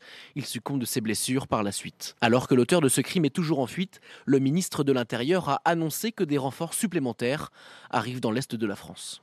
D'importants moyens sont mis en œuvre pour retrouver le tueur de Colmar. J'ai par ailleurs décidé de l'envoi de la CRS 8 sur place pour procéder à des opérations de police afin de restaurer l'ordre républicain et présenter à la justice les voyous qui veulent imposer leur loi. Pour ce policier, cette extrême violence est symptomatique de ce type de quartier répertorié en reconquête républicaine. Effectivement, l'enquête déterminera les causes euh, de ce, du décès de, la victime. Mais euh, voilà, c'est une réalité où on voit que maintenant, peut-être ça peut comparer même comme euh, juste un regard, un mauvais regard ou juste une parole déplacée. La personne peut revenir, mais elle peut vous calibrer voilà, familièrement, vous tuer comme ça, banalement. Une marche blanche avait lieu lundi après-midi et a rassemblé 165 personnes. Elle a relié le quartier où les faits se sont produits et s'est achevée devant le commissariat de Colmar. Voilà, il y a aussi euh, deux récits hein, contradictoires, deux thèses. Hein. je vous le disais, on ne sait pas encore exactement ce qui s'est passé. On avait d'abord parlé d'un rodéo qui aurait été à l'origine de la Ce n'est apparemment pas le cas. On écoute les précisions de Sandra Buisson. Alors pour l'instant, les sources divergent sur l'origine de l'altercation qui a précédé euh, ce tir mortel donc, qui a tué cet euh, Afghan de, 27 ans. L'affaire se passe à la mi-journée dimanche. Plusieurs amis euh, de nationalité afghane sont en train de préparer un barbecue au pied d'un immeuble de ce quartier de, de, reconquête républicaine à Colmar. Là, une dispute éclate entre ce groupe et un autre groupe dont fait partie un individu qui fait des allers-retours sur la route en scooter. Pour le parquet, il y a cette altercation parce qu'un des participants au barbecue, la future victime, a demandé à l'individu à scooter de cesser son rodéo. Mais pour plusieurs sources policières, il n'y a pas de rodéo au sens où, selon les vidéos exploitées, l'individu à scooter ne fait pas de run, de roue arrière ou euh, d'accélération intempestive. En revanche, ces sources policières confirment que les nuisances sonores provoquées par le scooter ont pu déclencher la dispute sur fond d'antagonisme entre les deux groupes. Tout cela reste à préciser euh, dans le cadre de l'information judiciaire qui est ouverte pour assassinat. Assassinat parce que euh, le parquet considère qu'il y a préméditation, puisqu'après l'altercation, l'un des individus euh, du groupe du scooteriste est parti, puis revenu avec une arme et a tiré en direction du groupe qui faisait le barbecue. Cet individu, ainsi qu'un second, sont toujours recherchés par les officiers et les enquêteurs de la police judiciaire. Voilà, donc on parle bien d'une rixe hein, qui fait un mort dans un quartier euh, sensible et une escalade de la violence, un règlement de compte qui, au lieu de se régler par la parole, euh, finit avec euh, un tir d'une arme à feu et, une victime. Euh, Maître Gentil, je vous ai vu bondir plusieurs fois à l'évocation de ce terme, hein, la reconquête républicaine, un quartier de hmm. reconquête républicaine qu'on a déjà évoqué pour, pour d'autres sujets. Je l'ai découvert en fait avec vous. Alors, je vous le dis, hein, quand j'ai entendu le terme de quartier de reconquête républicaine, je ne sais pas pourquoi j'ai pensé au parti d'Éric Zemmour. Je me suis dit, pourquoi est-ce qu'il nous parle de ça? Et puis après, j'ai réfléchi. Et donc, du coup, c'est ce qu'on appelle des quartiers de reconquête républicaine. Bon, euh, parlons français bien nommer les choses avant de bien les combattre. C'est une partie du problème, on n'ose pas regarder avec les évidemment, bons mots les situations. évidemment, mais si vous avancez à l'aveugle, vous allez aller dans le mur. Voilà, c'est pas besoin d'avoir de, de, fait l'ENA pour comprendre ça, en l'occurrence. Ces termes pompeux euh, pour éviter de désigner directement le, la réalité, pardon peut-être parce qu'ils ils ont fait l'ENA qu'ils prennent ce type d'acronyme. Je sais pas, je vais pas me lancer là-dedans, je vous laisserai le faire. Euh, mais le, fonctionnaire bashing, je, le connais un peu, mais je, je pense que ici, c'est surtout indépendamment de savoir si c'est des fonctionnaires qui ont inventé ce terme. En réalité, il y a une cécité sur la réalité qui a du mal à être pointé ici. Ce ne sont pas des zones de reconquête républicaine, ce sont des zones de non-France. Il n'y a plus la civilisation française ici depuis longtemps. Il faut arrêter de parler uniquement de quartier. Dans toute, je dis bien dans toute ville en France, de plus de 10 000 habitants, il y a au moins une zone qui ressemble à ces zones-là. C'est-à-dire des zones qui sont des zones, je le dis, de non-France, où il n'y a plus de Français. Oui, je le dis, il n'y a plus de Français, où il n'y a plus de coutumes françaises, il n'y a plus d'habitudes françaises. Il y a des armes qui circulent, il y a une différence culturelle qui est si... Attendez, juste un instant. Une différence culturelle qui est si importante qu'on ne peut plus les rattacher au territoire français. Ça peut être des Français d'origine étrangère, c'est pas totalement vrai. Non, mais alors, bah, très intéressant ce que vous dites, parce qu'en l'occurrence, moi, voyez-vous, que ce soit des Français euh, sur leur carte d'identité, je ne nie pas leur identité juridique. C'est leur identité culturelle que je pointe. en l'occurrence, vous pouvez avoir une identité française et vous appelez Monsieur Koulibaly. Écoutez, je ne vous nierai pas même à ce monsieur euh, la, catégorie de français sur le plan juridique, mais ce n'est plus la France. mais la question qui est posée, c'est qu'est-ce que vous en faites du coup par conséquent? De quoi? Ils sont sur le territoire français, ah. ils sont français, vous pouvez pas leur déchoir leur nationalité s'ils ont alors, des françaises. Alors, c'est très intéressant. quoi? Alors, en l'occurrence, ici, déjà, première chose, il y a beaucoup de personnes qui sont en situation irrégulière dans ces quartiers. et la police ne veut pas y intervenir. Attendez, on, y va, on y va tranche par tranche. On y va tranche par tranche. On y va tranche par tranche. Vous inquiétez pas.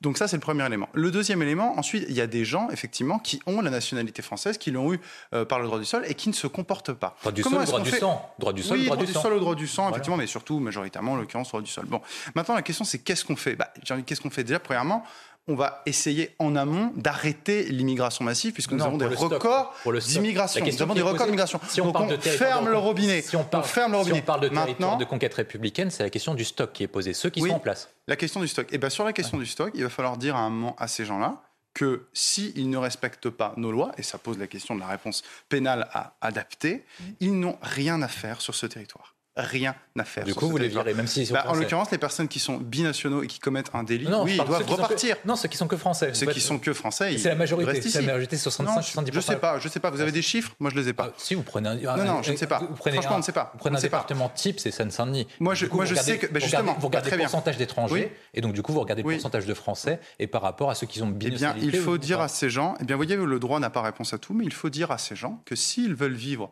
selon des coutumes, selon des mœurs qui sont souvent des mœurs d'Afrique du Nord ou du Moyen-Orient, il faut qu'ils aillent dans ces pays-là. Donc vous virez, vous virez des Français Je pense qu'il faut revoir en amont et on peut effectivement en aval dire à ces personnes, euh, pas forcément les sanctionner, mais leur dire écoutez, si vous voulez vivre selon vos modes de vie, allez dans des endroits qui y correspondent. Et veulent pas partir Attends, on s'éloigne un peu du sujet aussi parce que l'enquête est Dans un premier temps, on réglera déjà une grosse partie du sujet. L'auteur des coups de feu, euh, du coup de feu est en fuite, hein, qu'il est euh, recherché, que la victime, donc c'est le parquet, euh, le procureur de la République, hein, qui, qui fait un communiqué. Ah.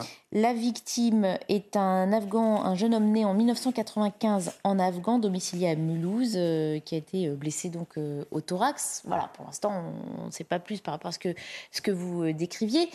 On parle quand même, encore une fois, ce qui nous intéresse là, c'est aussi cette cette violence qui s'exprime dans un cas comme celui-là, comme on l'a vu dans d'autres. Moi, je posais la question à Pierre. Et sur comment on prévient cette violence ou comment on l'empêche. Moi, je posais la question à Pierre parce que sur, sur une partie du constat, on est d'accord. Le problème, c'est la question du stock, mais on va y, on va y arriver.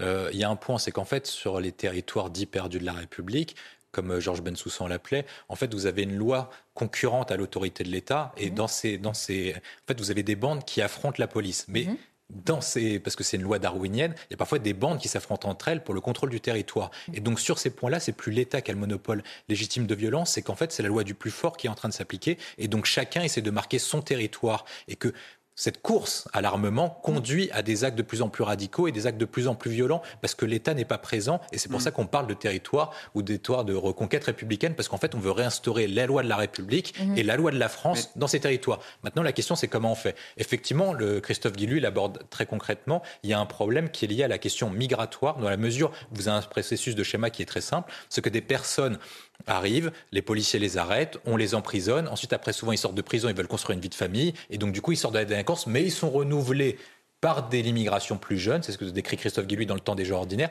et en fait, du coup, il y a un flot illimité de délinquants. C'est là la difficulté, parce qu'en fait, les jeunes qui sont dedans ont à peu près deux modèles euh, alternatif au modèle républicain, c'est la loi des gangs et la loi du grand frère, donc la loi islamique. Et c'est ça le principal problème. Comment on fait principalement? Donc évidemment, on doit stopper la vague migratoire et deuxième point, on doit casser les ghettos urbains et donc casser la loi SRU parce qu'on concentre la même population là-dedans, donc il y a un véritable problème. Ensuite, on, après, on a un sujet essentiel qu'on n'a jamais résolu et sur lequel a buté Éric Zemmour lors de la campagne présidentielle. C'est qu'est-ce qu'on fait des personnes françaises d'origine étrangère qui vivent dans ces quartiers-là et qui subissent davantage qu'ils ne choisissent cette vie de quartier parce qu'en fait, quand vous êtes jeune. Ils subissent, enfin, un contraire. Non, non, non, mais non, quand, vous êtes jeune. ceux qui font. Qu'est-ce que, vous voulez en faire Qu'est-ce qu'on fait de bah, ces gens-là Justement, je vais y arriver. Vous n'avez pas les déplacer alors qu'ils bah, justement, leur, justement moi, je suis contre l'avis de, de, Pierre de, les déplacer. Parce que moi, je pense que ces personnes-là, en fait, on ne propose pas un modèle alternatif par rapport à, à, leur choix. C'est-à-dire qu'ils ont le modèle de la loi des gangs ou la loi islamique. Moi, j'ai grandi dans ces quartiers-là, j'ai joué au basket là-bas. Je sais très bien comment ça se passe. Et donc, du coup, ces personnes veulent s'intégrer dans un modèle parce que chacun a besoin d'exister socialement et chacun a besoin de trouver un groupe de potes. Et donc, tant qu'on n'arrivera pas à proposer un modèle alternatif, donc via la voie républicaine élevé à voix française, et eh ben on n'y arrivera pas. Le modèle alternatif, c'est quoi bah Justement, on va y arriver. On va y arriver. On va y arriver. Moi, je pense que la question des ZEP était une erreur complète. Je pense que les parents n'ont pas le temps de s'en occuper, alors que il y a deux fonctions principales à l'éducation celle des parents qui éduquent et l'école qui instruit. Mmh. Et donc, du coup, il faut sortir ces personnes de ces quartiers en les mettant dans des internats d'excellence en dehors de ces quartiers-là. Et une fois que vous mettez ça en place, vous sortez. Pas les moyens de faire tout eh ben, ça. Je pense, je pense que ça coûte. Je pense que ça coûte moins cher que les 100 milliards qu'on a mis dans la politique de la ville. Ah, mais d'accord. Oui, c'est l'État qui prendrait en charge bah, l'instruction de ces, enfants-là bah, Les parents, ils n'ont pas un rond. C'est spartiate ce que vous proposez là, c'est amusant d'ailleurs. Bah, au moins, je propose une chose qui ne soit pas de les dégager de leur pays d'origine. Attendez, attendez. Enfin, c'est quand même assez utopique. Moi, je pense qu'il faut plutôt réaffirmer l'autorité de l'État. Vous savez, ces gens, il faut regarder aussi le phénomène culturel. Là, sur cette rixe là, c'est la tribalisation en fait. C'est qu'on importe. Il y a des gens qui viennent d'Afghanistan, des gens qui viennent de Libye, des gens qui viennent de Tunisie ou je ne sais où, et qui s'affrontent entre eux. C'était le cas à Saint-Denis il y a deux semaines, où des Algériens et des Égyptiens euh, se sont frappés dans des de dans la rue. Et en fait, c'est ça. Et pourquoi? Parce que ces gens viennent de pays, viennent de cultures où l'État a une autorité très forte. C'est-à-dire que l'État, bah, c'est la charia. Pour en Afghanistan, c'est la charia. En Libye, c'est pareil. Et donc, en fait, ils ne craignent pas là-bas. Euh, en France, ils ne craignent pas la justice, ils ne craignent pas l'État comme ils le craignaient dans leur pays de départ. Donc, si on arrive à réaffirmer l'État et dire à ces gens, voilà, si vous vous tapez entre eux, si vous faites des actes de délinquance euh, comme ça, vous allez le payer, vous allez le payer très très cher. et eh bien, je pense qu'on va d'abord réduire ces risques. mais ça, on est parfaitement d'accord. Ça, c'est la question de la reconquête du territoire. La reconquête du territoire repose sur trois piliers simples. Le premier point, c'est qu'il faut rétablir l'ordre égalien et l'ordre judiciaire à travers un, un état d'urgence mm. localisé. C'est-à-dire que comme ce qu'on a mis en place au niveau national et ce qu'avait mis en place François Hollande après les attentats du 13 novembre 2015 ont permis de reprendre une partie des quartiers et de saisir 5 000 à 10 000 armes. Donc si François Hollande a pu le faire alors qu'il était considéré comme un mou, et bah du coup, techniquement, tous les présidents sont capables de le faire. Vous mettez sous cloche euh, localement, euh, localement des d'urgence, des quartiers. Et bah, exorbitant du droit commun, on permet aux policiers d'intervenir et de reconquérir ces quartiers. La question essentielle et la question que tout le monde se pose Vous sur laquelle le problème, j'imagine. Non, non, bah, non, la question que tout le monde se pose, c'est comment on fait pour les personnes qui sont étrangères, de toute façon, ils seront virés. La question qu'on se pose, c'est comment on fait pour les personnes qui sont françaises. On y arrive. Vous pouvez qu'on réponde Et vous voulez bien aux internats? Alors, je, redis, mais vous allez me laisser aller jusqu'au bout, et rassurez-vous, j'arriverai au fond.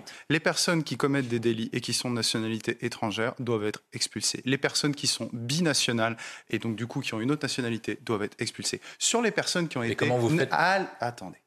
Sur les personnes qui ont été naturalisées, et qui n'ont qu'une seule ici nationalité, c'est la nationalité française. Euh, moi, je pense qu'on peut envisager une déchéance de nationalité. Vous les rendez apatrides Voilà. Et vous les, vous les renvoyez dans quel pays, Bien sûr. soit apatrides Le pays de leur choix. Oui, bien sûr. Le pays de leur choix. Vous savez, je vais vous dire une chose. Non, mais je vais vous dire une chose. Ah, dans les faits, ça... c'est pas si simple que ça. Non, c'est pas. Alors, alors, moi, non, parce que nous avons des traités internationaux. Parce que nous avons des traités. Non, pas du tout. Mais justement, c'est beaucoup moins coûteux. Non, mais en l'occurrence, c'est une vision, euh, d'ailleurs juridique. C'est la vision que vous défendez, c'est la vision de l'État de droit. Moi, je ne suis pas un partisan de l'État de droit. Alors, beaucoup de gens pensent que soit il y a le totalitarisme, soit il y a l'État de droit. Moi, je pense que les droits individuels, on le voit ici portés à leur extrême, portent atteinte à notre peuple. Le fait de créer un apatride. Excusez-moi, quelqu'un qui a commis un crime, en l'occurrence, euh, je me fiche de sa situation et de savoir si euh, il va se perdre dans le désert du Sahara parce qu'il s'est apatride ou au pôle Nord. comment vous Je m'en fiche parce qu'en l'occurrence il a commis un crime. Mais s'il n'a pas de nationalité, vous pouvez pas l'expliquer. Comment il s'en va comment, comment, il quitte la, France On lui dit, mais si, mais bien sûr que si. Bah bien sûr que si. C'est quoi Tu l'envoies dans une res Mais il y a non, il y a des res noulis. Non, il y a. Bien sûr que c'est pas n'importe quoi. Attendez, vous savez ce que c'est une res des des endroits des endroits sans droit Il en existe dans des endroits sans droit. Eh bien, ils choisiront des endroits sans droit. Ou alors on les met en demeure sous un an, un an et demi. Et souvent les personnes qui ont été naturalisées. Attendez, souvent, mais non, pas du tout. Vous connaissez pas le sujet. En l'occurrence, les personnes sont naturalisées. Souvent, ont la possibilité de récupérer la nationalité qu'ils avaient avant. D'accord Donc en l'occurrence, c'est leur dire vous avez un an pour envisager la nationalité qu'ils veulent. En l'occurrence, de oui, mais de français, mais encore une fois, je vous dis, si on refuse de, de sortir des traités et de, rester dans notre vision d'état de droit, on va jamais, on va jamais s'en sortir. Mais donc hein, du coup, du coup, admettons qu'il soit syrien. Allez, on va prendre un cas au pif. Et donc, hmm. du coup, vous le renvoyez vers la Syrie. Est-ce que Bachar al-Assad va reprendre un cas comme ça De quoi? Il va lui donner la nationalité. C'est à nous, là, c'est une action politique. C'est une action politique. Il y a un, bah, délinquant exceptionnel, et bah, du coup, attendez. vous allez craindre Déjà, c'est pas que des Syriens, en l'occurrence, c'est des Africains. volonté politique pour agir sur des choses qui sont. Bah, en l'occurrence, on a quand même certains leviers en Afrique. jamais ça. Non, mais c'est complètement. Bien sûr. Mais non, mais attendez, c'est vous qui dites ça. C'est quand même fantastique. Il y a des choses qui sont utopiques qui sont une réalité depuis deux ans. Quelle politique pourrait suivre ce que vous suggérez Non, mais ce que je vous dis une chose, c'est que nous n'avons pas à rester enferrés et emprisonnés de l'état de droit mhm. si demain il y a des gens sur notre sol qui commettent des délits et qui ont été naturalisés français. Il y a des gens qui ont été naturalisés français. S'il y a la possibilité qu'ils retrouvent la nationalité qu'ils avaient avant et qu'ils partent, parce que je le rappelle, ils auraient commis un crime, ça ne me choque pas. Ils peuvent pas quand ils sont apatrides. Quand non, mais je vous, ai dit de récupérer la nationalité. Beaucoup de personnes qui ont acquis la nationalité française avaient une nationalité avant. Vous avez trois cas. Il y a une personne qui est étrangère. Là, vous pouvez l'expulser et même il y a une action diplomatique qui peut être faite pour, les, pour obtenir un laissez-passer consulaire. Ça s'appelle une action diplomatique, mm. soit via un deal, soit via une coercition diplomatique ah envers le pays en question. Vous avez un deuxième point s'ils sont binationales. s'ils sont binationales, si le crime est assez fort, mm. vous pouvez les déchoir de leur nationalité. Si mm. par cas ils ont que la nationalité française et qu'ils sont nés en France, il y a le droit du sol et le droit du sang. Comment je ne parlais, pas de les virer Je parlais pas de ce cas-là. Comment vous, les virer vous parlez des actions diplomatiques. Vous savez, euh, quelqu'un qui avait, euh, qui a des parents maliens, des parents maliens, ou qui était, ou qui était, ou qui était, ou qui était lui-même de cette nationalité avant. Vous parlez d'action diplomatique, on peut très bien envisager une action diplomatique pour qu'il récupère ou qu'il prenne cette nationalité. Donc vous allez appeler le pays en question pour leur dire on va transformer un apatride et on va le transformer là-bas et, et, vous donnez une nationalité. Bien sûr. Mais il n'y a aucun pays qui accepte vous plaisantez, ça. Vous parlez, vous parlez des actions diplomatiques, des pressions diplomatiques. Même si le rôle de la France a tendance à s'amenuiser, peut-être qu'on le verra après si on parle de l'opération Barkhane. Mais malheureusement, euh, il y a toujours, il y a toujours des leviers diplomatiques. Encore une fois, on parle de quoi? On va parler, on va parler de centaines de milliers d'individus. On va parler, je ne sais pas, de quelques dizaines, quelques centaines, quelques milliers d'individus. Mon point, euh, mon point basé sur trois, deux étapes état d'urgence exceptionnel et internet d'excellence et utopique et complètement fou. Par contre, créer des bah, apatrides utopique, j'ai dit et appeler des pays pour les envoyer là-bas, c'est une top solution. Il manque plus que les créer des apatrides. si pour vous c'est monstrueux de créer un apatride, moi je trouve que ce qui est monstrueux, c'est de commettre un crime dans un pays qui vous a tout donné. Et pourquoi est-ce que ma solution n'est pas meilleure? C'est plus simple et c'est plus rapide. on peut faire des interviews si vous voulez, on fera les deux. Euh, sans doute une, une, autre fois. Merci en tout cas, euh, messieurs, d'avoir participé à la belle équipe euh, aujourd'hui. À suivre Punchline présenté par Lionel Rousseau. Je vous retrouve demain 14h sur Antenne de CNews. Bonne fin de journée. Planning for your next trip? Elevate your travel style with Quince. Quince has all the jet setting essentials you'll want for your next getaway, like European linen, premium luggage options, buttery soft Italian leather bags, and so much more. And it's all priced at 50 to 80% less than similar brands. Plus, Quince only works with factories that use safe and ethical manufacturing practices. Pack your bags with high-quality essentials you'll be wearing for vacations to come with Quince. Go to quince.com slash trip for free shipping and 365-day returns.